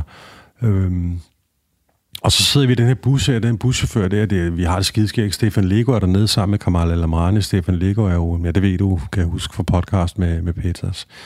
Øhm, han far vild, så vi ligger og vælter rundt i Istanbul i den der varme bus der i tre eller fem timer, øhm, og, og lærer jo virkelig hinanden at kende. Jeg kunne ikke få noget sted at sidde, så jeg sad på det der lange bagsæde, man gerne ville sidde på, når man var lille, ikke? men det gider man jo ikke, når man blev voksen. Der sad jeg dernede mellem en masse folk der, hvor at, øh, jeg mener, at det er øh, Alvia Lima fra øh, Team Superpro i Holland, der spørger, hvem jeg er. Øh, eller også så er det øh, Jamie Neves fra Team Super, eller fra Never Shakes i Portugal. De spørger, hvem jeg er, så siger jeg, jeg er ham der, der sidder og skriver de der tekster inde på Super Leagues hjemmeside. Og Jo Larsenator, er der så en, der siger, ja, det er mig. Og så øh, altså, er det som om, at man finder ud af, at det er sgu Boner, der sidder i blandt os, øh, eller Elvis eller sådan noget. Øh, det har jeg jo aldrig prøvet før. Og jeg blev vildt glad øh, over, at, øh, at de blev glade over, eller ytrede, at de var glade over det arbejde, jeg lavede for at promovere dem som atleter, men også de events, de stillede op i, og, og de her ting, jeg gjorde for sporten. Øh, det, altså, fordi det var jo sådan, der da jeg skrev på Martial Arts DK, inden jeg var noget, der var jeg jo ikke noget, og der var det sådan noget, der diskuterede vi kassen. Alle, alle er noget. Ja, men du ved, så bliver man newsport kommentator, så tænker man, nu er jeg med, men nu, nu kommer der en masse guld, ikke? Men så kom der kun, øh, altså, der kom jo kun feedback fra dem, der var utilfreds. Ja med mit... Øh, det er også en dansk ting. Ja, med mit næveraksang, eller helvede det nu kunne være. Ikke? Ja. Der var ikke nogen, der, der skrev, at var, jo, det var der så, det kom så, men, men noget af det første, det var jo, og det var der jo meget af, det skulle man vende sig til, det var den der negative omtale og feedback, fordi man ja. var offentlig lige pludselig. Og, og det oplevede... Men det, det er altså meget dansk. Ja, det kan godt altså. være, det er det. Men, men der var det helt anderledes. Det er bussen, ikke? De her, øh, altså, superstars i mine øjne øh, så mig som en superstar, fordi vi, vi er jo en lille obskur sportsgren, der har brug for nogle kræfter, der virkelig kan markedsføre øh, Muay Thai kickboxing på en måde, så, så det kan vokse, så der kan blive flere penge i det, og så det kan blive mere attraktivt, så man kan leve af det. Ja, ja, ja. For øh, over kanten. Ja, så, og så ikke, øh, altså så viser det så også, at øh, fordi vi var så forsinket, at øh, en serber, Bob der, som var den professionelle fotograf, hans kæreste landede lige om lidt, så han skulle hoppe af og tage en taxa, og så giver han mig det der kæmpe store kamera og siger, Thomas, kan du ikke tage billederne til preskonferencen? Jo, jo, så jeg væltede rundt ude foran med det her professionelle kamera. Jeg tror, jeg tog 300 billeder, og to af dem kunne de bruge. det var fandme skægt. Øhm, ja, og så var vi jo til det der stævn der, ikke, hvor uh, Ole desværre mener at tabe sin første kamp, øh, og Alvia Lima fra Holland, han vandt 80.000 euro, eller sådan et eller andet, 20.000 euro. Det var en ret høj beløb for en europæisk promotion. Ja. Øhm, så det var sådan ret vildt, ikke? Og der skrev jeg jo, så jeg skrev sådan, altså, sådan lead ind til eventet, ikke? men så skrev jeg også sådan en, øh, en fight report, men så skrev jeg også sådan my experience, egentlig det, jeg sidder og fortæller den, altså sådan en fan Thomas Larsen experience der, ikke? Øh, vi lagde hele lortet op på Super League. Jeg har, jeg har dem alle sammen i derhjemme der, ikke? Øhm, og Markus er fed, men, men der var rigtig mange af de der mennesker, altså der var jo et super professionelt setup. De der, dem, der producerede det, det var et tysk team. Det var sådan noget, øh, altså det var ligesom her flik i, øh, i den der, hvad den hedder den der? Øh, øh, ja. Alo, alo. Halløj, halløj på badehotel. Nej, alo, alo hed den ikke det? Du ved, med... Øh, jo, allo, allo. Madonna jo, with the big boobs og yes, det der. Ja. Øh, men det var bare sådan noget, de kom bare i deres jakkesæt, og så sad han bare sådan lidt bag ved de andre på sådan en høj stol, vi sidder på nu, ikke Anders, i den der uh, outside broadcast, hvor ikke siger han, kamera 3, kamera 5, kamera 7, hele aften. Og dirigerede hele det der team, der rendte rundt derinde. Ikke? Men så var der mange andre omkring det. Nogle af dem øh, lokale øh, folk, Markus kendte, som var sådan lidt... Jeg tænkte, ham der er kriminel. Han virker, han opfører sig, han ligner og opfører sig. Øh, og øh, så trak jeg jo stikket efter nogle år, øh, men har egentlig holdt kontakt med Markus, og, og det viser sig så, at øh, ikke det der tyske tv-crew og sådan noget der, men mange af dem, der var med, var sådan nogle banditter, og dem, som fik kuverten og skulle give for eksempel Wayne Parr, hans fight person, de proppede lidt af det i deres egen lomme og gav Wayne Parr resten og sådan noget. Men det var egentlig ikke det, der gjorde, at det gik under. Øhm, og Markus er en forretningsmand, som har en thai som selv dyrker thai Det gør han stadigvæk som 49-årig. Han har en fed skole nede i Østrig, i Wien, som... Øh, Altså nu er det jo, jeg tænker, en sådan forholdsvis pæn thai Siam, øh, men, men mange thai er også noget faldfærdigt lort, hvor der lugter af urin eller løber grønt mug ned ad væggen og sådan noget. Hans skole er sådan en, der er en marmorfoyer og en marmorbar, som, eller sådan en reception, altså et rigtig fedt sted, og hammer strength grej inde bagved, du kan vægtræne med. Øh, Men der var en hovedinvestor, en hovedsponsor, øh, det var lige meget, hvem det var, men øh, det var en tysk, øh, som, øh, som lagde rigtig mange penge, som var fundamentet for, at han kunne lave stævnerne på den her måde her. Og ja. de betalte i sådan nogle øh, rater, øh, og stoppede lige pludselig, fordi de var ved at gå bankerot. Nå. Og Markus havde en, en, en, forretningsplan og lavede stævner, havde planlagt stævner og sådan noget, så lige pludselig var der bare ikke nogen penge. Fordi der, hvor hans penge kom fra, der kom der ikke nogen penge. Nej. Nå, men så det var nogen, der simpelthen donerede? Altså, det var ikke, det var ikke meningen, Nej, ligesom man kan sige, for eksempel, øh, så giver, nu står der jo Monster i midten af, af Octagon. Og det var en sponsor. Ikke? Så, så, ja, øh, som fik, øh, som, som betalte for markedsføring via platformen, ja, tager ja, Kickbox Super League, ikke? Og, øh, så hovedsponsoren trak stikket? Ja, og, ja. Øh, fra den ene dag til den anden. Og øh, så begyndte det at blive rigtig svært for Markus. Øh, han siger til mig, vi er gået hen og blevet venner, han siger til mig, at han har betalt alle øh, og mange har han betalt ud af egen lomme. Men han har, det er lykkedes ham, og han har brugt 10 år på det. Det er sjovt, fordi første gang dernede kom han en stor fed Mercedes AMG, hvor den sagde alt muligt, når han bakkede, og jeg kunne altid se, der stod Hugo Boss på hans strømper, når jeg på. Da jeg kom ned og besøgte ham her anden gang, efter Tager Kickbox Super League var stoppet, fordi jeg skulle ned og, og kommentere på engelsk hele hans bagkatalog. Mm. Fordi den kom, det kommentatorspor, der var på de her øh, kampe fra Eurosport, eget så, så jeg oh. lagde det på, så han har dem nu. Han har sit bagkatalog og så er det blevet om til høj opløseligt øh, moderne format der. Øh, men der kommer han i sådan en faldefærdig Mercedes og et par hullede øh, coverbukser og fortalte mig hele historien med, hvordan han brugte 10 år på at, at betale alt det her gæld af og sådan noget der, hvad det betød, når de trak stikket dengang, ikke? Øhm, så han er, en, han er en god mand, men, men som Ole han sagde, og, og, og, og man kan sige, at det, det kunne lige så godt have været rigtigt, det Ole troede, fordi der er mange brødende kar i vores sport, desværre. Øh, grunden til, en af grundene til, at jeg står Ole Larsen. Ja, han sagde jo det her med, at han mente, at det var... Han, måske var det sådan et eller andet mafia, ja, ja, det der men det var det ikke. Han er, sådan en, han er en forretningsmand, Markus Bauer. Det er han stadigvæk. Øh, men han elsker bare sporten lige så meget, som vi gør. Hmm. Øh, og vil gerne leve af at lave stævner der, ikke? Og det var han jo yderst dygtig til kan man sige, på et tidspunkt, hvor K1 var rigtig stort, og K1 Max var rigtig stort. Der var han jo øh, den anden af de store ja. på kort tid. Ikke? En af grunden til, at jeg stoppede på det var jo, at jeg fik at vide, at altså, jeg havde jo et kæmpe netværk på det tidspunkt. Jeg var rigtig god til at trække på alt og alle. Altså, hvis nu jeg gør det her, så laver jeg en artikel for jer, så kan I give mig det der, eller kan jeg komme ind til, kan du skaffe mig en UFC-billet i London, så skriver jeg en artikel til jeres blad. Jeg brugte meget af det der, Barta-aftaler der, ikke? Øhm, ja, ja. Og der var der en, økonomi. Ja, og der var en, der fortalte mig, at... Øh, kan du huske et Showtime-stævnerne? Ja, ja, ja. Ja, de var jo ret store. Øh, at det var faktisk finansieret via øh, en kriminel organisation, der hvidvaskede deres penge den vej. Jeg ved hmm. ikke godt, hvem. Det har man aldrig hørt om før. Men det vil jeg, men det vil jeg ikke sige her. Og det kontaktede EU-sport i Frankrig fortalte dem, og det reagerede de ikke på. Og så trak jeg stikket, fordi jeg har altid været meget sådan, øh, jeg er meget sort-hvid. Jeg gider ikke have noget med det at gøre. Så kunne lige så godt være kriminel, så havde jeg sikkert mange flere penge, jeg har nu. Men det gider jeg ikke at være, det har jeg taget en beslutning om for rigtig mange år siden. Og jeg gad bestemt heller ikke at sidde og lægge stemme til at promovere, for det er det, du gør. Du er en del af underholdningen, når du er kommentator. Så sad, jeg sad jo, kan man sige, og promoverede noget, der var finansieret af penge, der kom fra den verden af. Ja, men altså som, som hvad kan man sige, som kampsportspromotor, det var, altså, du, du har ikke haft, øh, altså har du været agent for kampsportsudøvere også? Eller? Ja, altså vi kalder det jo manager, ikke? Ja, men, ja, manager, manager ja. i, en periode for Rassan Muhareb, som du også kender sig. Ja, ja. Øh, og for Sonny Nielsen fra øh, Odense, som er for Karl Otto Knudsens gym. Han vandt Arter for i USA på et tidspunkt i MMA. Okay. Øhm, Rasmus Solner fra, jeg tror han træner i enten i Arte, Suave øh, eller Siam, eller også han stoppet, men han, han var dygtig. Han mødte Tyrone Spong på et tidspunkt. Hmm. Han var rigtig dygtig, Rasmus. Øh, og øh,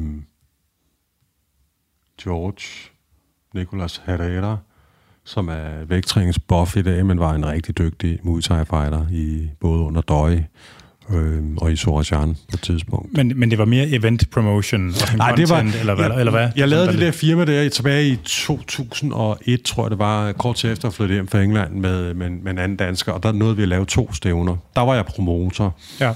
Grunden til, at jeg kalder det Larsen eller Sports Promotion, det er, fordi jeg promoverede jo mere øh, end en sportsgren igennem mit arbejde som journalist og kommentator. Mm. Jeg promoverede både kickboxing og thai-boxing og MMA og, ja, ja, ja. og boxing, ikke? Øhm, så som promoter, Måns Palle-style, der var det to stævner, ikke? og så var det løb kørt og en kæmpe gæld, jeg stadig skylder det på. Ja, det er et helt særligt øh, talent, det der med at kunne det. Ja, det er egentlig... Altså, det er meget komplekst. Der er jo rigtig meget logistik i det, og det, det er ikke svært, men, men det er... Man arbejder jo hele tiden. Ja. Altså, det gør du ikke. Og man vil jo også gerne have de der folk fra Belarus, eller Turku i Finland, eller Prag, eller sådan noget, de får nogle ordentlige penge, når det går i ringen, fordi det, ved man, det vil man jo gerne have selv. Ja. Øhm, og man vil også gerne markedsføre det professionelt, eller man vil gerne have fulde huse, og altså, der er rigtig mange... Man vil også gerne tjene øh, penge på det. Ja, ja, ja, og det gjorde vi faktisk også. Altså, vi lavede sgu... Øh, Altså det, vi havde i overskud efter det første stævne i Amager Bio, hvis vi havde lavet sådan 10 stævner om året, så kørte vi altså rundt i en øh, øs øh, af en øh, anselig størrelse i dag, eller dengang. Øh, men, men fordi vi var så forskellige, så trak jeg, jeg ville ikke være en del af det der, så trak jeg stikket, ikke? Øh, og blev almindelig lønmodtager i, i et par år, det indtil jeg lige pludselig fandt ud af, at gud, du kan, du kan skrive dig ud af krisen, du kan tale, du kan få penge for at tale. Jeg tjente boksen der på Junesborg, altså. Nå. Var der så øh, meget? Altså, ja, på et tidspunkt, så kan jeg huske, at jeg fakturerede 28.000 på en måned. Øh, det var rekorden, Kun for speaker chancer. Ja, og så havde jeg jo de andre ting ved siden af. Ja, ja, ja. Og så var min kone og mig, vi blev enige om, at øh, nu har vi en lille nyfødt, du skal også slå græs en gang imellem, og Øhm, og du rejser lidt rundt, ikke? og så skal du derind på Amager og sidde hver aften, og så skal du op klokken 6 om morgenen for at sidde på et kontor klokken 8 eller 8.30. Altså, så, så jeg valgte det fra, og så gik jeg sådan en konsulent, og så var jeg stadigvæk sådan noget forretningsudvikler for, for nogle IT-kunder og sådan noget, okay. oveni at jeg øh, solgte handsker, og så holdt seminarer, kommenterede og skrev på bladet, og mange begge små, ikke? Jo, øhm, så røver livet. Så kunne det godt hænge sammen, ikke? Øh, så Ja. Så ja, så, så man kan sige, Eurosport, det var den helt store døråbner, og, øh, og, og det var Super League også. Øh, og så det der World Muay Thai Magazine, de gjorde, at jeg skulle lave en artikel for en af de der øh, Nederland vs. Thailand event, som Slam holdt der, ja. hvor de kæmpede med de rigtige regler under VMC-regi og vandt VMC-bælter. Øh, og hvor de der, altså Sanchai og øh, Little Tyson, øh, Arnold Kai Samrit og alle de der, altså de bedste af de bedste af de bedste for Thailand kæmpede mod de bedste hollænder under Muay Thai-regler, ikke? Ja. Og der var jeg nede et år øh, for at skrive en artikel til World Muay Thai Magazine, og så lærte jeg jo også dem at kende, der holdt det stævn. Og så næste år var jeg nede som kommentator, og så havde jeg kommenteret med øh, tidligere Shootboxing Japan, dobbelt verdensmester Andy Sauer, han har også vundet K1 World Max. Ja, ja. Øh, det er meget sjovt, fordi da vi sad der og skulle kommentere, jeg var, der var jeg jo så specialist, når han var så altså atleten, ikke? Øh, proofcamperen. Da vi sad der og kæmpede, jeg, jeg ved ikke, hvad han tænkte. Og så kommer Tyrone Spong, hvis du ved, om det er. Han kommer over og begynder bare at stå og snakke med Andy Sauer, som om vi ikke sad og kommenterede. Så nødt så hurtigt at trykke på vores uh, cough-button der, og så sige, uh, og bare lade som om, at det, altså, Tyrone, vi sidder og kommenterer, du bliver nødt til at stoppe nu, og han blev ikke sur eller noget, men, men jeg var også lidt starstruck, men det blev nødt til bare at være totalt konservativ, lukke ham ja. ned der på stedet, ikke? Øhm. Og så begyndte jeg at arbejde med dem, og begyndte at designe merchandise for dem, og øh, skrive alt muligt, lavede alle presmeddelelser op til, lavede presmeddelelser om, nu skal, nu joiner Andy Sauer og Lars Aneter til vores event, og øh, nu er han skadet, og nu han hoppet til i stedet for, alle de der ting der. Mm. Men så blev de vist uvenner, Michael og Milton, der havde Slam, som de ellers har haft i rigtig mange år. Øhm, så nu kører de hver sit. Jeg kender ikke detaljerne for det, men jeg er i kontakt med Michael stadigvæk, øh, som øh, siger, hey, jeg har noget, du skal gøre med ind over, men nu skal vi lige have overstået det her corona og sådan noget der. Og han har nogle kæmper, ja, i hvert fald en, der er med i, i One FC, øh, en kickbox, jeg kan ikke lige huske, hvem det er. Øh, så så der, der er sådan gang i lidt... Øh, bag kulissen. Jeg har også gang i noget, øh, som jeg højst sandsynligt kommer til at leve af på fuld tid igen, øh, som jeg ikke kan sige, hvad er. Når kampsport øh, noget også? Ja, som... Altså, hvor det bliver sådan noget, enten hovedansvarlig for, for websitet, eller måske hele markedsføringsdelen. Ja, ja øhm, en udenlandsk kunde. Ikke? Det er sørøverlivet. Du er dedikeret til sørøver. Ja, ja. Og vi, og vi er faktisk klar. Altså, vi, vi, skal, vi skal egentlig bare øh, fjerne work foran øh, URL'en oppe i adresselinjen i Google Chrome, eller hvad man nu bruger, ikke, for at, lancere det. Men, men så kom, øh, så kom øh, hvad hedder det, corona øh, og, og gjorde rigtig meget, både skidt og dårligt for, for hele verden. Ikke? Øhm, så det er vi klar med. Øh, og Det bliver pissegodt. Øh, jeg kan ikke sige Men, så meget om det. Ja, det bliver rigtig godt. Det gør det. Det er jo lidt ligesom, når mine egne unger spørger, eller har spurgt, hvad de skal fortælle over i skolen, at deres øh, far laver. Fordi jeg har jo, øh, altså, jeg har jo haft konsulentjanser og skrevet artikler og holdt foredrag og været på at lave personlig træning og sådan noget. Og det var da så begyndte, så opstod det, det med sørøverlivet, fordi så begyndte jeg bare at sige, så er jeg professionel sørøver. Så det er lidt, det er lidt det er sådan lidt det samme, øh, du har sådan ligesom det samme liv, du har levet, kan man ja, sige. det er svært ikke at forklare folk. Altså, hvis de sådan lige spørger, hvad laver du? Eller dengang i hvert fald. Ja. Øhm, jamen, jeg laver rigtig mange ting, fordi så tjener jeg 1300 om måneden på det der, 400 på det der, og 7000 på det der, så jeg bliver nødt til at lave rigtig mange forskellige ting. Ja. Øhm, og, og der er stadigvæk nogen, der sådan, måske kender mig forholdsvis godt, som ikke vil kunne sådan, sige helt præcist, hvad det var, jeg levede af, dengang jeg levede af det. Ja. Øh, og der, der er alle mulige rygter, og øh, jeg kan huske, at jeg kom ned en dag for at se noget træning i næste boksklub, fordi jeg havde været væk fra landet i nogle år. Ikke? Øh, folk troede, at jeg boede nede i Thailand og kæmpede professionelt i Thailand. Øh, okay. Og så er jeg sådan, det var meget sejt, det lader man bare tro. Men jeg har jo ikke sagt det selv, jo. så, så, så, så der begyndte også sådan, altså... Øh, Øh, og, for, og folk, der er jo også nogen, der sådan får lidt ondt i røven, ikke? Og tænker, så er jeg nok blevet sådan arrogant støjet nu, ikke? Fordi at, øh, jeg sidder inde på en eller anden, altså i et eller andet studie inde på Amager, og øh, mit navn er i et blad. Øh, det var også vildt underligt, bortset for det første gang, ikke? At man åbner sådan et, et glossy magazine i farver, der man plejede at betale for, og så fik man det bare som en del af, af lønnen der, eller det var jo ikke en del af lønnen, det fik man bare, ikke? Jeg ja, kan huske ja. International Kickbox, de sendte mig kraftet med sådan helt vred hver gang, så jeg bare kunne gå og ligge dem i klubber, og altså bruge dem Nå. til... Øhm, men jeg har dem jo alle sammen derhjemme, og jeg lader dem en dag ud på mit lange spisebord. Der, det, er sådan, det, der, der er fandme mange altså, blade med, med mit øh, med mit shit, ikke? altså med mine artikler. Ikke? Og det er sådan lidt, det var, det var, det var meget mærkeligt i starten, ikke? altså sådan et fighter-magasin med Mike Tyson på forsiden, eller Bob Sapp, eller sådan noget, så var der nogle artikler af Thomas Larsen inde i, ikke? Mm. Øhm, så man var sådan lidt en superstar uden at være det. Men der er jo bare ikke ret mange i verden, der laver det, altså der kan det, jeg kan. Altså der er jo Robert Cox fra England, som bosatte sig i Thailand i en del år, øh, som begyndte at kommentere for, øh, for det her øh, Muay Thai øh, Max, tror jeg det hedder, nede i Bangkok, øh, som har deres eget øh, stadion. Øh, og han var jo bare sådan en freelance-fotograf på Lumpini Ratchalam Non, fordi han var kæmpe fan af det i mange år, men er jo, altså alle kender ham som Bangkok Rob, og han er jo en af de her... Øh, jeg ved ikke helt konkret, hvad han laver. Vi har talt lidt om det, men han er med, når de laver stævner One FC, som værende øh, sådan noget technical crew inden for et eller andet. Involveret. Ja.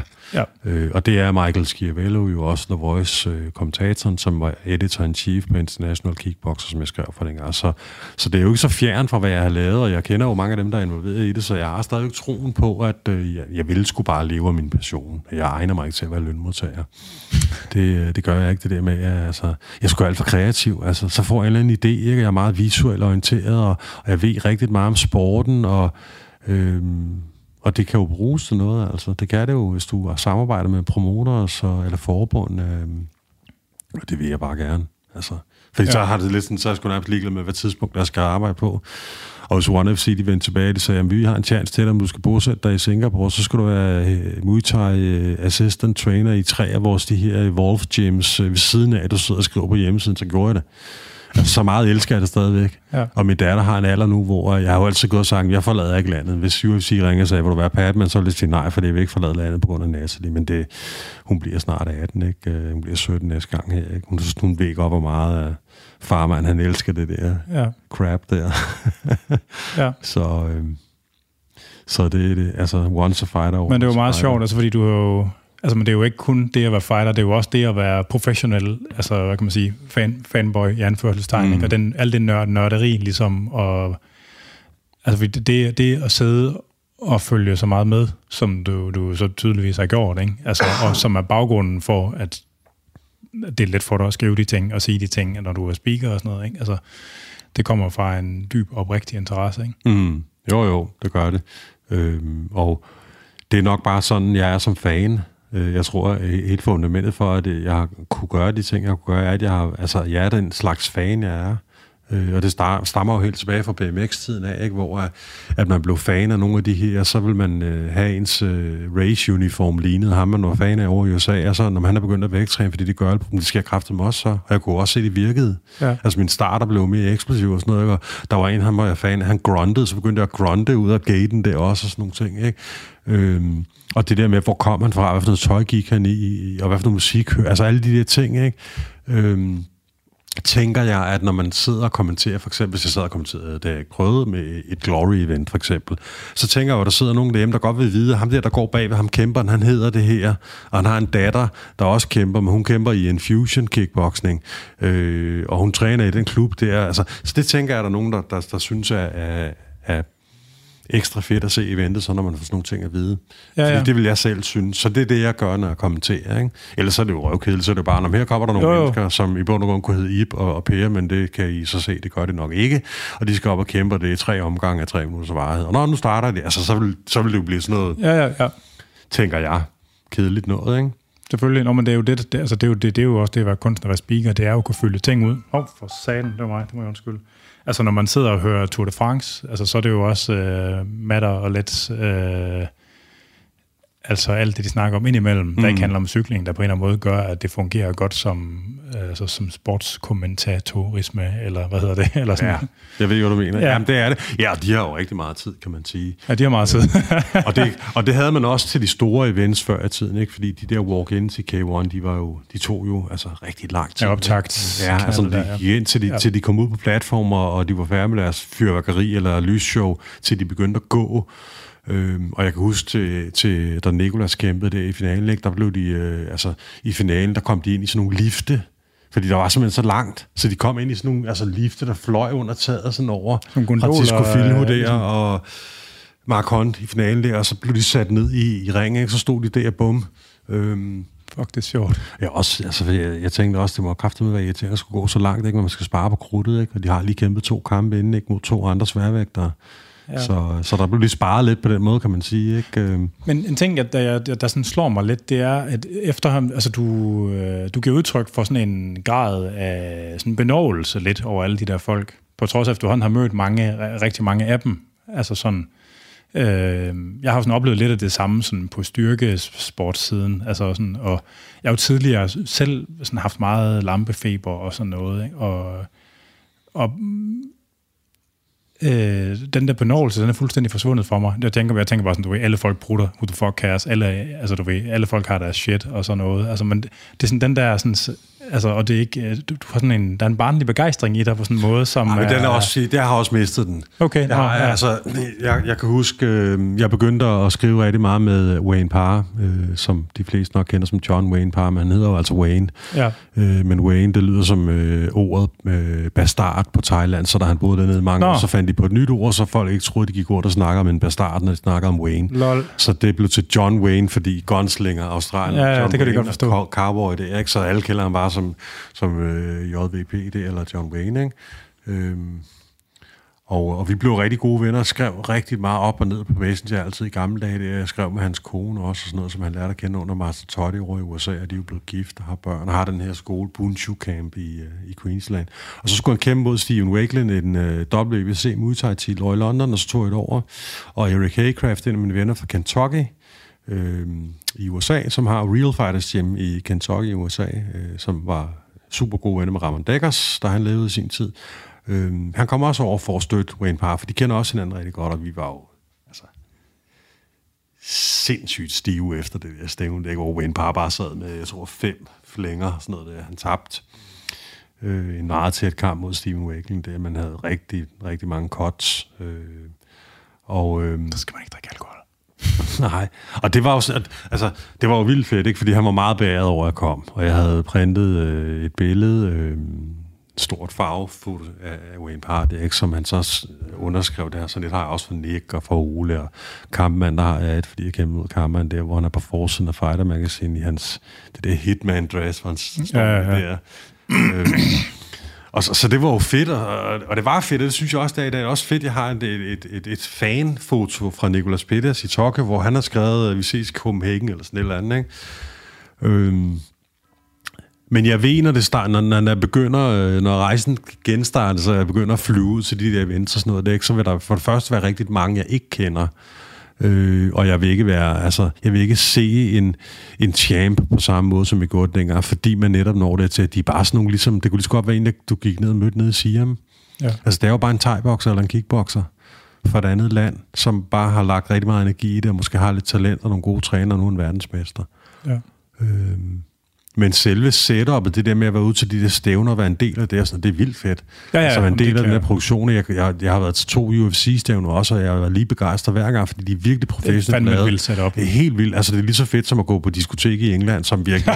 altså, det, og det det altså, der, clubbing-scenen i England, den er noget helt specielt, ikke? Øhm, og det fandt jeg ud af ved at bo derovre. Jeg boede i Sheffield, og som var sådan en fucking arbejderby. Men så fandt jeg ud af, at der lå Gatecrasher, som i syv år i træk var nomineret til den bedste natklub i England. Og min ven, øh, en, øh, en, hvad hedder det, mørk, øh, tidligere øh, UK-champ i sværvægts han var dørmand. Så, han, så begyndte jeg at komme ind gratis der, ikke? og det var vildt fedt, ikke? Øhm, men, men UFC-eventen, det er jo sådan lidt, du, du, kommer, altså, du kommer ind i foyeren i en, i en sportsarena i et eller andet land, ikke? Så, er der allerede, så er der allerede gang i den der agtigt. Ja, det er en total øh, oplevelse. Øh, ja, det er det. Grundigt, det, grundigt designet total oplevelse. Ja, det er de dygtige til. Og det er jo sådan noget, jeg synes, der er interessant, ikke? Fordi det er jo, øh, altså sport, øh, og nu kampsport, det er jo bare en markedsføringsplatform. Du kan markedsføre dig selv ved at sætte et lille annonce i avisen, eller du kan markedsføre dig selv ved at have et lille logo på, på fight shorts, eller på Øh, hvad hedder det, banner, stolpen der, eller ja. på canvasen eller sådan noget. Så det handler jo bare om markedsføring af øh, whatever. Altså, og men det, er jo, det er jo opmærksomhedsøkonomien i en nødskal. Det er jo, altså... jo, jo, men det er jo det, der får det til at løbe rundt, ikke? Jo. Og så kan man sige, at UFC gik hen og blev så store, så solgte de det, så de fik noget god investorkapital, ikke? Og det var helt sindssygt. De solgte det jo for, hvad, 130 millioner. Det er stadig Sufa, der er hoveddelen, ikke? Det mener jeg ikke, der er. er det, nå, de er okay. De solgte det jo børsnoteret, altså det blev, solgt, det, det blev solgt noget med 14 dage eller 3 uger inden Formel 1 blev solgt, og UFC blev solgt for mere end Formel 1-brandet, og hvis du er kommet og spurgt mig, Formel 1 det er det ubetinget største sportsbrand, vil jeg have sagt. Ja. Det siger altså lidt om det, ikke også, hvordan... Øh, og det er jo nogle år siden efterhånden, ikke? Så, så kampsport er meget mere mainstream i dag, end det var dengang. Jo, jo, jo. Der er mange ting, der har flyttet sig. Og noget andet, der er vildt forleden, der, der kom der sådan en opgørelse over de forskellige promotions, øh, views af deres delte videoer på sociale medier platform. Ja. Og der lå du One FC nummer 1 med noget med 8,5 milliarder views, og så tror jeg NBL lå nummer 2, og UFC lå nummer 5. Hmm. Så de kan noget, altså One FC har gang i noget, hvor de kan noget, som appellerer til rigtig mange mennesker. Og jeg har sagt, og det, jeg sidder ikke og siger, det er, jo, for, det, er jo, det er jo på grund af de ting, jeg sagde, One FC er så stort, det er ikke det, jeg siger. Men jeg har bare sagt det rigtig mange år, at alt det her trash talk, som sådan nogen som Conor McGregor er super god oh, til, appellerer til nogle få nordamerikanere og japanere, og resten af verden synes, det er noget fucking bullshit. Fordi...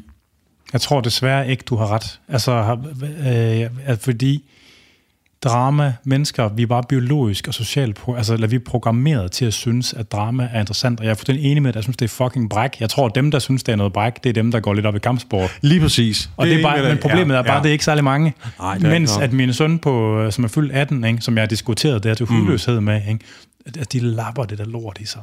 Ja, men man kan så sige, at der er jo rigtig mange kulturelle forskelle. Og øh, Chatri Sidiotong, som er CEO og har læst på Harvard, øh, som er tidligere Rajat Amnon champ, mener jeg, øh, han, er jo, han er en bengod, dygtig, hård, moderne forretningsmand, der har bygget det her One FC op. De kører det jo bare som en moderne virksomhed, men de kører det på det der med...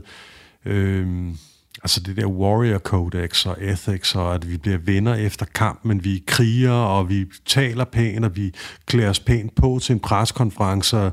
Øh, du kan ikke bare øh, få lov at få en fighter med i One FC, hvis du har en, en, en lidt dårlig baggrund som coach eller klubejer eller noget. De gider ikke have noget med kriminelle at gøre, og de promoverer det her. Altså alle stilarterne, og der er folk med fra alle mulige lande, og det er lige så stort som UFC er i dag. Øh, er One FC det? Ja, i Asien Nå, okay. og på tv, altså på alle de målbare parametre, men bare, bare en, et, et andet sted på jordkloden, kan man sige. En anden del af jordkloden. Ja, ja. Øhm, og de har jo, øh, altså de sponsorer, de har, hvis man kigger bare på deres... Øh, deres bur, øh, for ikke at kalde det et navn, som der nok er nogen, der har patent på, øh, så er det jo sådan noget, altså, det er jo sådan noget Samsung og JBL og sådan nogen, der, øh, okay. de har som, øh, som sponsorer. Og her sidste gang, de holdt stævn, det gjorde det faktisk i fredags, der var der tre eller fire, der fik sådan en øh, fight of the night, eller et eller andet performance bonus, eller ja, andet. Du ved, lidt ligesom UFC Så en incentive. Og det var 50.000 US dollars værd. Det var ikke sådan noget med, at der var, der var en, der var okay, og en, der var lidt større. Så de fik alle sammen 50.000. Har de, de har stævner i Europa også, ikke? De har haft, der har været lavet nogle feederstævner i i, i Slovakiet, tror jeg det var, som hed Road to One, men det tror jeg var Martin Belak, en af mine venner, der lavede det, og så havde han en aftale om, at så kunne man måske få lov at være med i de her Warrior-events, de holder i Singapore, hvor det er sådan lidt af et feed, lidt ligesom Dana White's Contender. Hvis du så vinder, det kan du komme med i One FC. Ja. Så jeg tror ikke, de har lavet noget, men øh, de har jo lavet tre events i USA, Okay, men det er, det, det, er primært, det er primært en Asian-ting? Altså. Det er en Asian-ting, øh, men man kan sige, at øh, de har jo lavet stævner i Vietnam, Thailand, Kina... Øh, kom nu, Thomas, kan du virkelig ikke flere asiatiske navne? Øh, Kambodja... ja, whatever. De er sådan nogle steder, det er, ikke? Øhm, og øh, har jo opbygget de her superstars, ligesom UFC de har, ikke? Og så de har jo... De har jo... Øh, altså, de har hele fundamentet for at indtage resten af verden, og det gør de også på et eller andet tidspunkt, men det er bare og, og der, jeg har også måske været lidt tøvende i forhold til kontakten, fordi det, det, nogle af navnene er jo volapyk, når du kigger på dem for os. Ja. Det var jo rigtig udfordrende for mig i mange år. For eksempel så var der en, der var rigtig dygtig. Han er faktisk med i One FC nu som MMA-kæmper. Han var med i K1 World Max fra Mongoliet af, og han hed Narantang Gangulang, eller sådan noget til efternavn. Ja. Og det var ikke engang rigtigt sagt, Anders. og så nogle er der jo, altså det, sådan er det jo. Øh, jeg, jeg er rigtig god til at udtale thailandske og japanske navne, fordi jeg blev vant til det, og, og folk fra Mellemøsten og Afrika og sådan noget, men de der, altså nogle af de der i Mongoliet og, øh, altså nogle af de der lande, der jeg har glemt, hvad hedder, ikke? Ja. Det, det kræver lige sådan lidt. Og, og jeg kan jo se, jeg synes jo, UFC er fedt, men i bund og grund, så, altså, der har lige været et UFC-event, hvor jeg så øh, Francis Ngannou, jeg så hovedkampen. Mm. Så så jeg ikke andet, fordi jeg ved ikke, hvem de er. Nej. Men de er garanteret lige så gode som alle de kampe, jeg har set hidtil i mit liv. Men ja. fordi jeg ikke ved, hvem de er, så ser jeg det ikke. Så det der med at have posterboys og have idoler og sådan noget, det er fandme vigtigt. Det er svært. Altså. Øhm, ja, øhm, men, men det har jeg lidt fået i One FC nu, fordi jeg begyndte jo sådan i starten, hvad fanden er det for noget? Og sådan noget. Det skal du da lige holde lidt øje med, ikke? Og så laver de jo både kickboxing og muay thai også. Og det er jo vildt fedt, fordi de er jo ikke sådan nogen, der siger, men så skal vi have den bedste Muay Thai fight fra Italien og fra Rumænien og fra Ungarn. Altså, så har, altså, har de de bedste tejer med, fordi det er jo de bedste så kan du få lov at kæmpe mod dem, men altså til nogle andre penge, end hvis du kæmper ned i Thailand. Ikke? Og så får de her tager jo også lige pludselig en helt anden karriere og en helt anden indtjening, end når de får 1.500 kroner for at vinde en lumpini i Bangkok. Så ja. får de måske 115.000 for det. Ikke? Ja. Øhm, så alt det der er jo mega fedt. Så derfor så lidt af at deltage i sådan nogle altså, udenlandske stævner, der ikke sådan er så traditionelle? De, er, de elsker at, at, at, at, at repræsenterer Thailand og deres nationalsport i udlandet, okay. og, og går den der ekstra mil øh, for ikke at tabe og tabe ansigt, fordi det er meget sådan øh, en stor del af deres historie og kultur, ja. øh, at det jo er den måde, du kæmpede hand-to-hand i krig mod nabolandene, når du tabte dit svær eller din økse eller dit skjold, så kæmpede du ligesom altså den her... Øh, øh, den her måde, vi, vi ser i Muay Thai-sporten på, ikke? Bare med måske øh, altså hampræb rundt om hænderne, og, og skaller og stomps og sådan noget, altså fordi de var til døden. Ikke? Mm. Og det er også derfor, at, og det er faktisk, der er rigtig mange, der ikke ved, hvorfor er det. Øh, for det første er der jo mange, der opponerer over det, jeg siger nu, men der er også rigtig mange, der er enige, at øh, sparkene og slagene er nogle af de mest kraftfulde, der findes i alle slags sportsgrene. Altså kampsportsgrene, ikke? så kan man sige, at man kan jo efterligne ved at træne, som de træner. Men hvorfor er det egentlig? Jamen, det er det, fordi der ikke siddet en eller anden mand bag et skrivebord og designet Muay Thai-sporten, og så sagt, det der giver point, og det der giver point, og det der giver point. Alle de teknikker, der er i Muay Thai-sporten, kommer fra, at der stod en eller anden, højst sandsynlig en kambodianer foran dig, som var en soldat, som ville slå dig ihjel, så du skulle også slå ham ihjel, for ellers så døde du selv. Så der er ikke jabs. Der er en lige venstre, der gerne skulle gå hele vejen igennem skallen på ham, hvor han ligger sig ned, og så kan du slå ham ihjel, og han ligger ned ved jorden. Så alle teknikkerne er noget, du laver for at, øh, at yde skade på ham, der står foran dig. Så du lærer ikke sådan at rende rundt og jabbe helt vildt. Der er mange, der gør det i den øh, europæiske skole af thai, men det er forkert. Der findes lige venstre og lige højre og hooks og alle de der ting der, men hver teknik skal fyres afsted med 100% hver gang. Og det gør de rigtige. Dem, der er velskolet i Muay Thai, det gør de.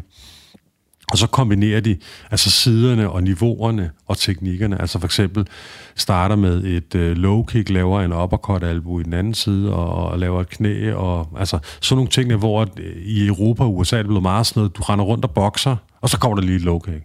Så render du rundt og bokser lidt, så kommer der lige et middle kick Så render du rundt og bokser lidt, så kommer der sådan en eller anden halvhjertet Vitor Belfort, Anderson Silva frontspark, hvor du rammer helt akavet, men så er det bare så heldigt, at du rammer ham på kæben, så bliver han nok outet. Men hvor teknikken stinker for vildt. Øhm, så der er meget forskel på, hvordan du bliver skolet og trænet i, øh, i Muay Thai, øh, fordi du, du kæmper, som du træner. Øh, så, så det ja. er sådan noget historisk betonet. Så de er meget stolte, når de bliver inviteret til udlandet. Ikke? Og det, jeg kan huske dengang, øh, da jeg var nede og kommentere for, for Slam anden gang der, der sad jeg i taxen, der sad Anuvat Kaif som rit ved siden af mig, og han, ham jeg været fan af i mange år. Han blev kaldt Little Tyson, fordi han knockoutede folk, selvom han var 57 kilo. Han slog så sindssygt hårdt. Han tabte for vildt i Holland, og havde, jeg ved ikke, hvor mange cuts, han sad bare inde i taxa, Og han kunne ikke noget engelsk, så jeg kunne ikke sidde og sige, ah, noget lort var, og noget, det var, ej, noget. han sad bare, og de andre sad der med deres store pokaler og deres VMC-bælter og sådan noget. Arno var, at han, havde bare, han, fik virkelig røvfuld. Nå. Det gjorde han. Øh, af Mozart Amrani, han var delende godt forberedt. Nogle gange så taber man, nogle gange så vinder man. Ja, ja, men han var jo bare vant til at vinde, ikke? og det der med at komme til udlandet, ikke? Og, det, og det fede for tegne, det er jo, at mange gange, når de sådan nåede deres øh, karrieres efterår, og de får de der to, nu siger jeg bare noget, 2.000, måske 5.000 danske kroner for at vinde den vildeste titel i verden, du kan vinde nede i Bangkok, ikke? Ja. Jamen så, hvad siger du til at kæmpe her i Almere i Holland i august mod til næste år, du får, nu siger jeg bare noget, 60.000 kroner for det. Altså, ja. så, så, så, de laver jo virkelig, og så når du kommer tilbage, så er de der 60.000, de er måske 120.000 værd nede i Bangkok, ikke? eller i Thailand eller andet sted, ikke? Ja. Så, øh, så globaliseringen inden for sporten er, er god for både dem dernede i Thailand, ikke? Øh, og for, og for alle andre også, ikke? Jo, jo. Og for alle os fans. Altså One, det blev vist på YouTube gratis. Det sidder jeg også her live på YouTube i højt opløselig kvalitet hver ja, gang. Ikke? Ja. Det er jo fantastisk, altså. øh, vi skal til at have sløjfet den af. Ja. På en eller anden måde. jeg ved ikke, hvordan, man, hvordan vi bedst får landet den. Øh, altså, hvis vi kan gøre det, uden at du laver en tælling over mig, så vil jeg sætte pris på det, ikke? Nå, men der, det, der er ikke det har jeg aldrig haft nogen, så god erfaring med. Nej, men der er ikke nogen uh, bagkant, det er ikke sådan. Nej, nej, men det var mere sådan uh, en reference til, når du står en tæller foran dig op i ringen, der er lige så skægt. nej, nej. Men hvis, man sådan, hvis vi træder sådan skridtet bagud, altså vi var lige ved at gøre det før, altså sådan, men sådan, hvis man skal have sådan en perspektiv på sådan udviklingen af tiden øh, i Danmark, øh, du stoppede selv med at være sådan aktiv thai trænende og kæmper på et eller andet tidspunkt undervejs. Savner du det? Nej, men det går jeg i mange år. Øhm, og så i 2017, tror jeg, mm. begyndte jeg at hive jern. Øhm, og jeg kunne bare ikke motivere mig selv til det. Det var fucking tungt hver gang, at det der, jeg havde lyst til at slå det. Jeg synes bare, det, det lå der bare, det rokkede sig ikke ud af racken, og det blev ved med at være tungt. Og den der klub, jeg gik i, der lå der en thai klub og de, så de trænede lige inde bagved. Og så stod jeg foran uh, squat-racken, og da jeg skulle til at squat, det er fucking tungt at få op på nakken, det der, mand. Hvad, hvad laver du? Du kan jo godt lide det andet. Du har ikke nogen skavanker. Hvorfor går du ikke derind og begynder på det, du elsker? Ja. Øhm, og de havde kun øh, trænet to gange om ugen, øh, og så sådan noget frivillig træning om lørdagen. Men så, er sådan, så kan jeg jo bare lave noget andet de andre dage. Og så begyndte jeg derinde, og øh, der var kommet noget fedt på sideben. Det kunne jeg mærke, når jeg shibede og sådan noget. Det var mega hårdt, og jeg var et helt andet sted i mit liv. Øhm, jeg var blevet, altså, jeg vejede mere og sådan noget, ikke? men det var fedt at være i det der igen, og, det, og de, de vidste jo, altså de lyttede til mig, så jeg kunne lære mange af de nye og sådan noget, og en, en masse ting. Øhm, og, og Jit og Nat, der havde klubben der i næste på det tidspunkt, det er øh, to tager, det er er, er jo nogle, øh, nogle søde, øh, friske fyre der, som jo gør det, jeg gør også, ikke? Altså knokler for at promovere sporten og, og, øh, og, og gøre den lidt større, ikke? Og, og give nogle øh, mennesker en, en oplevelse og en god træning, og måske holde nogen væk fra noget kriminelt, og alle de der gode ting, der er ved, ved sport. Ja. Øh, men jeg tror godt, jeg havde gået der i, øh, i tre uger eller fem uger eller sådan noget, så ringer... Øh, så ringer Chit ud for et stævn, de våde, men der, der, der går en græsk pige i klubben, som øh, gik hen og blev Danmarksmester. Øh, det ved jeg ikke, hvor man kan, når man ikke har dansk pas. Det har jeg også snakket med forbundet om, det vil jeg også kigge lidt på. Men det blev hun. Hun trænede under dem, hun var rigtig god. Øh, men, men de havde mødt en derude, hvor Kalundborg Muay havde en øh, ung sværvægter, der godt ville have en kamp. Sådan en 21-årig gut der. Øh, om det var noget for mig? Ja, det var jeg det, sagde jeg så. og der var jeg 46, og jeg kendte 10 år. Og den kamp, jeg kæmpede for 10 år siden, var der jeg var inde som øh, manager for en øh, MMA-kæmper til øh, en af Christian Gregors, de der adrenaline-stævner, ja, ja. hvor halvdelen af folkene havde fået mave øh, en, øh, et eller andet sygdom på grund af noget tegmad, som jeg også et. Og så lige siger de i højtalerne, er der nogen, der vil kæmpe en Muay kamp Jeg fløj op, jeg havde jakkesæt på og sådan noget, fordi det var den, som jeg fløj op, og så fik jeg en Muay kamp hvor vi omkogte en tandbeskytter og sådan noget der, eller hvad hedder det, kogte en tandbeskytter og byggede den sådan op, sådan pas. Altså, lånte jo alt af alle, for jeg havde ikke noget med. Og der kæmpede jeg mod uh, Julian Nguyen i en, uh, en prof-muay der, ikke? Um, og der havde jeg ikke gået i en Muay skole i fem år på det tidspunkt. Og 10 år efter... Så blev man så forpustet. Ja, hold kæft, man. Var, der, havde, der havde jeg jernrystelse bagefter. Um, der gik jeg ned i den anden ende af... af ude i Hvidovre, hvad pokker den hedder, Dansborghallen ja, ude i Hvidovre. Ja. Der gik jeg ned i den ende, hvor så åbnede sådan en, en, en dør, hvor det, det, det er jo ikke sådan nogle døre, man går igennem normalt, men jeg var blevet ramt i hovedet, så åbnede, så var det sådan en, en, en, en øh, branddør eller sådan noget, så åbnede den ud til en stor parkeringsplads. Jeg troede, jeg var på vej ned i omklædningsrum, så var gået den Og du har fået nogle rigtig hovedet. forkert. Ja, jeg har også en flænge på skinbenet på grund af det der gamle arvæv. Det er sådan rimelig nemt at sparke op, når man bliver ældre.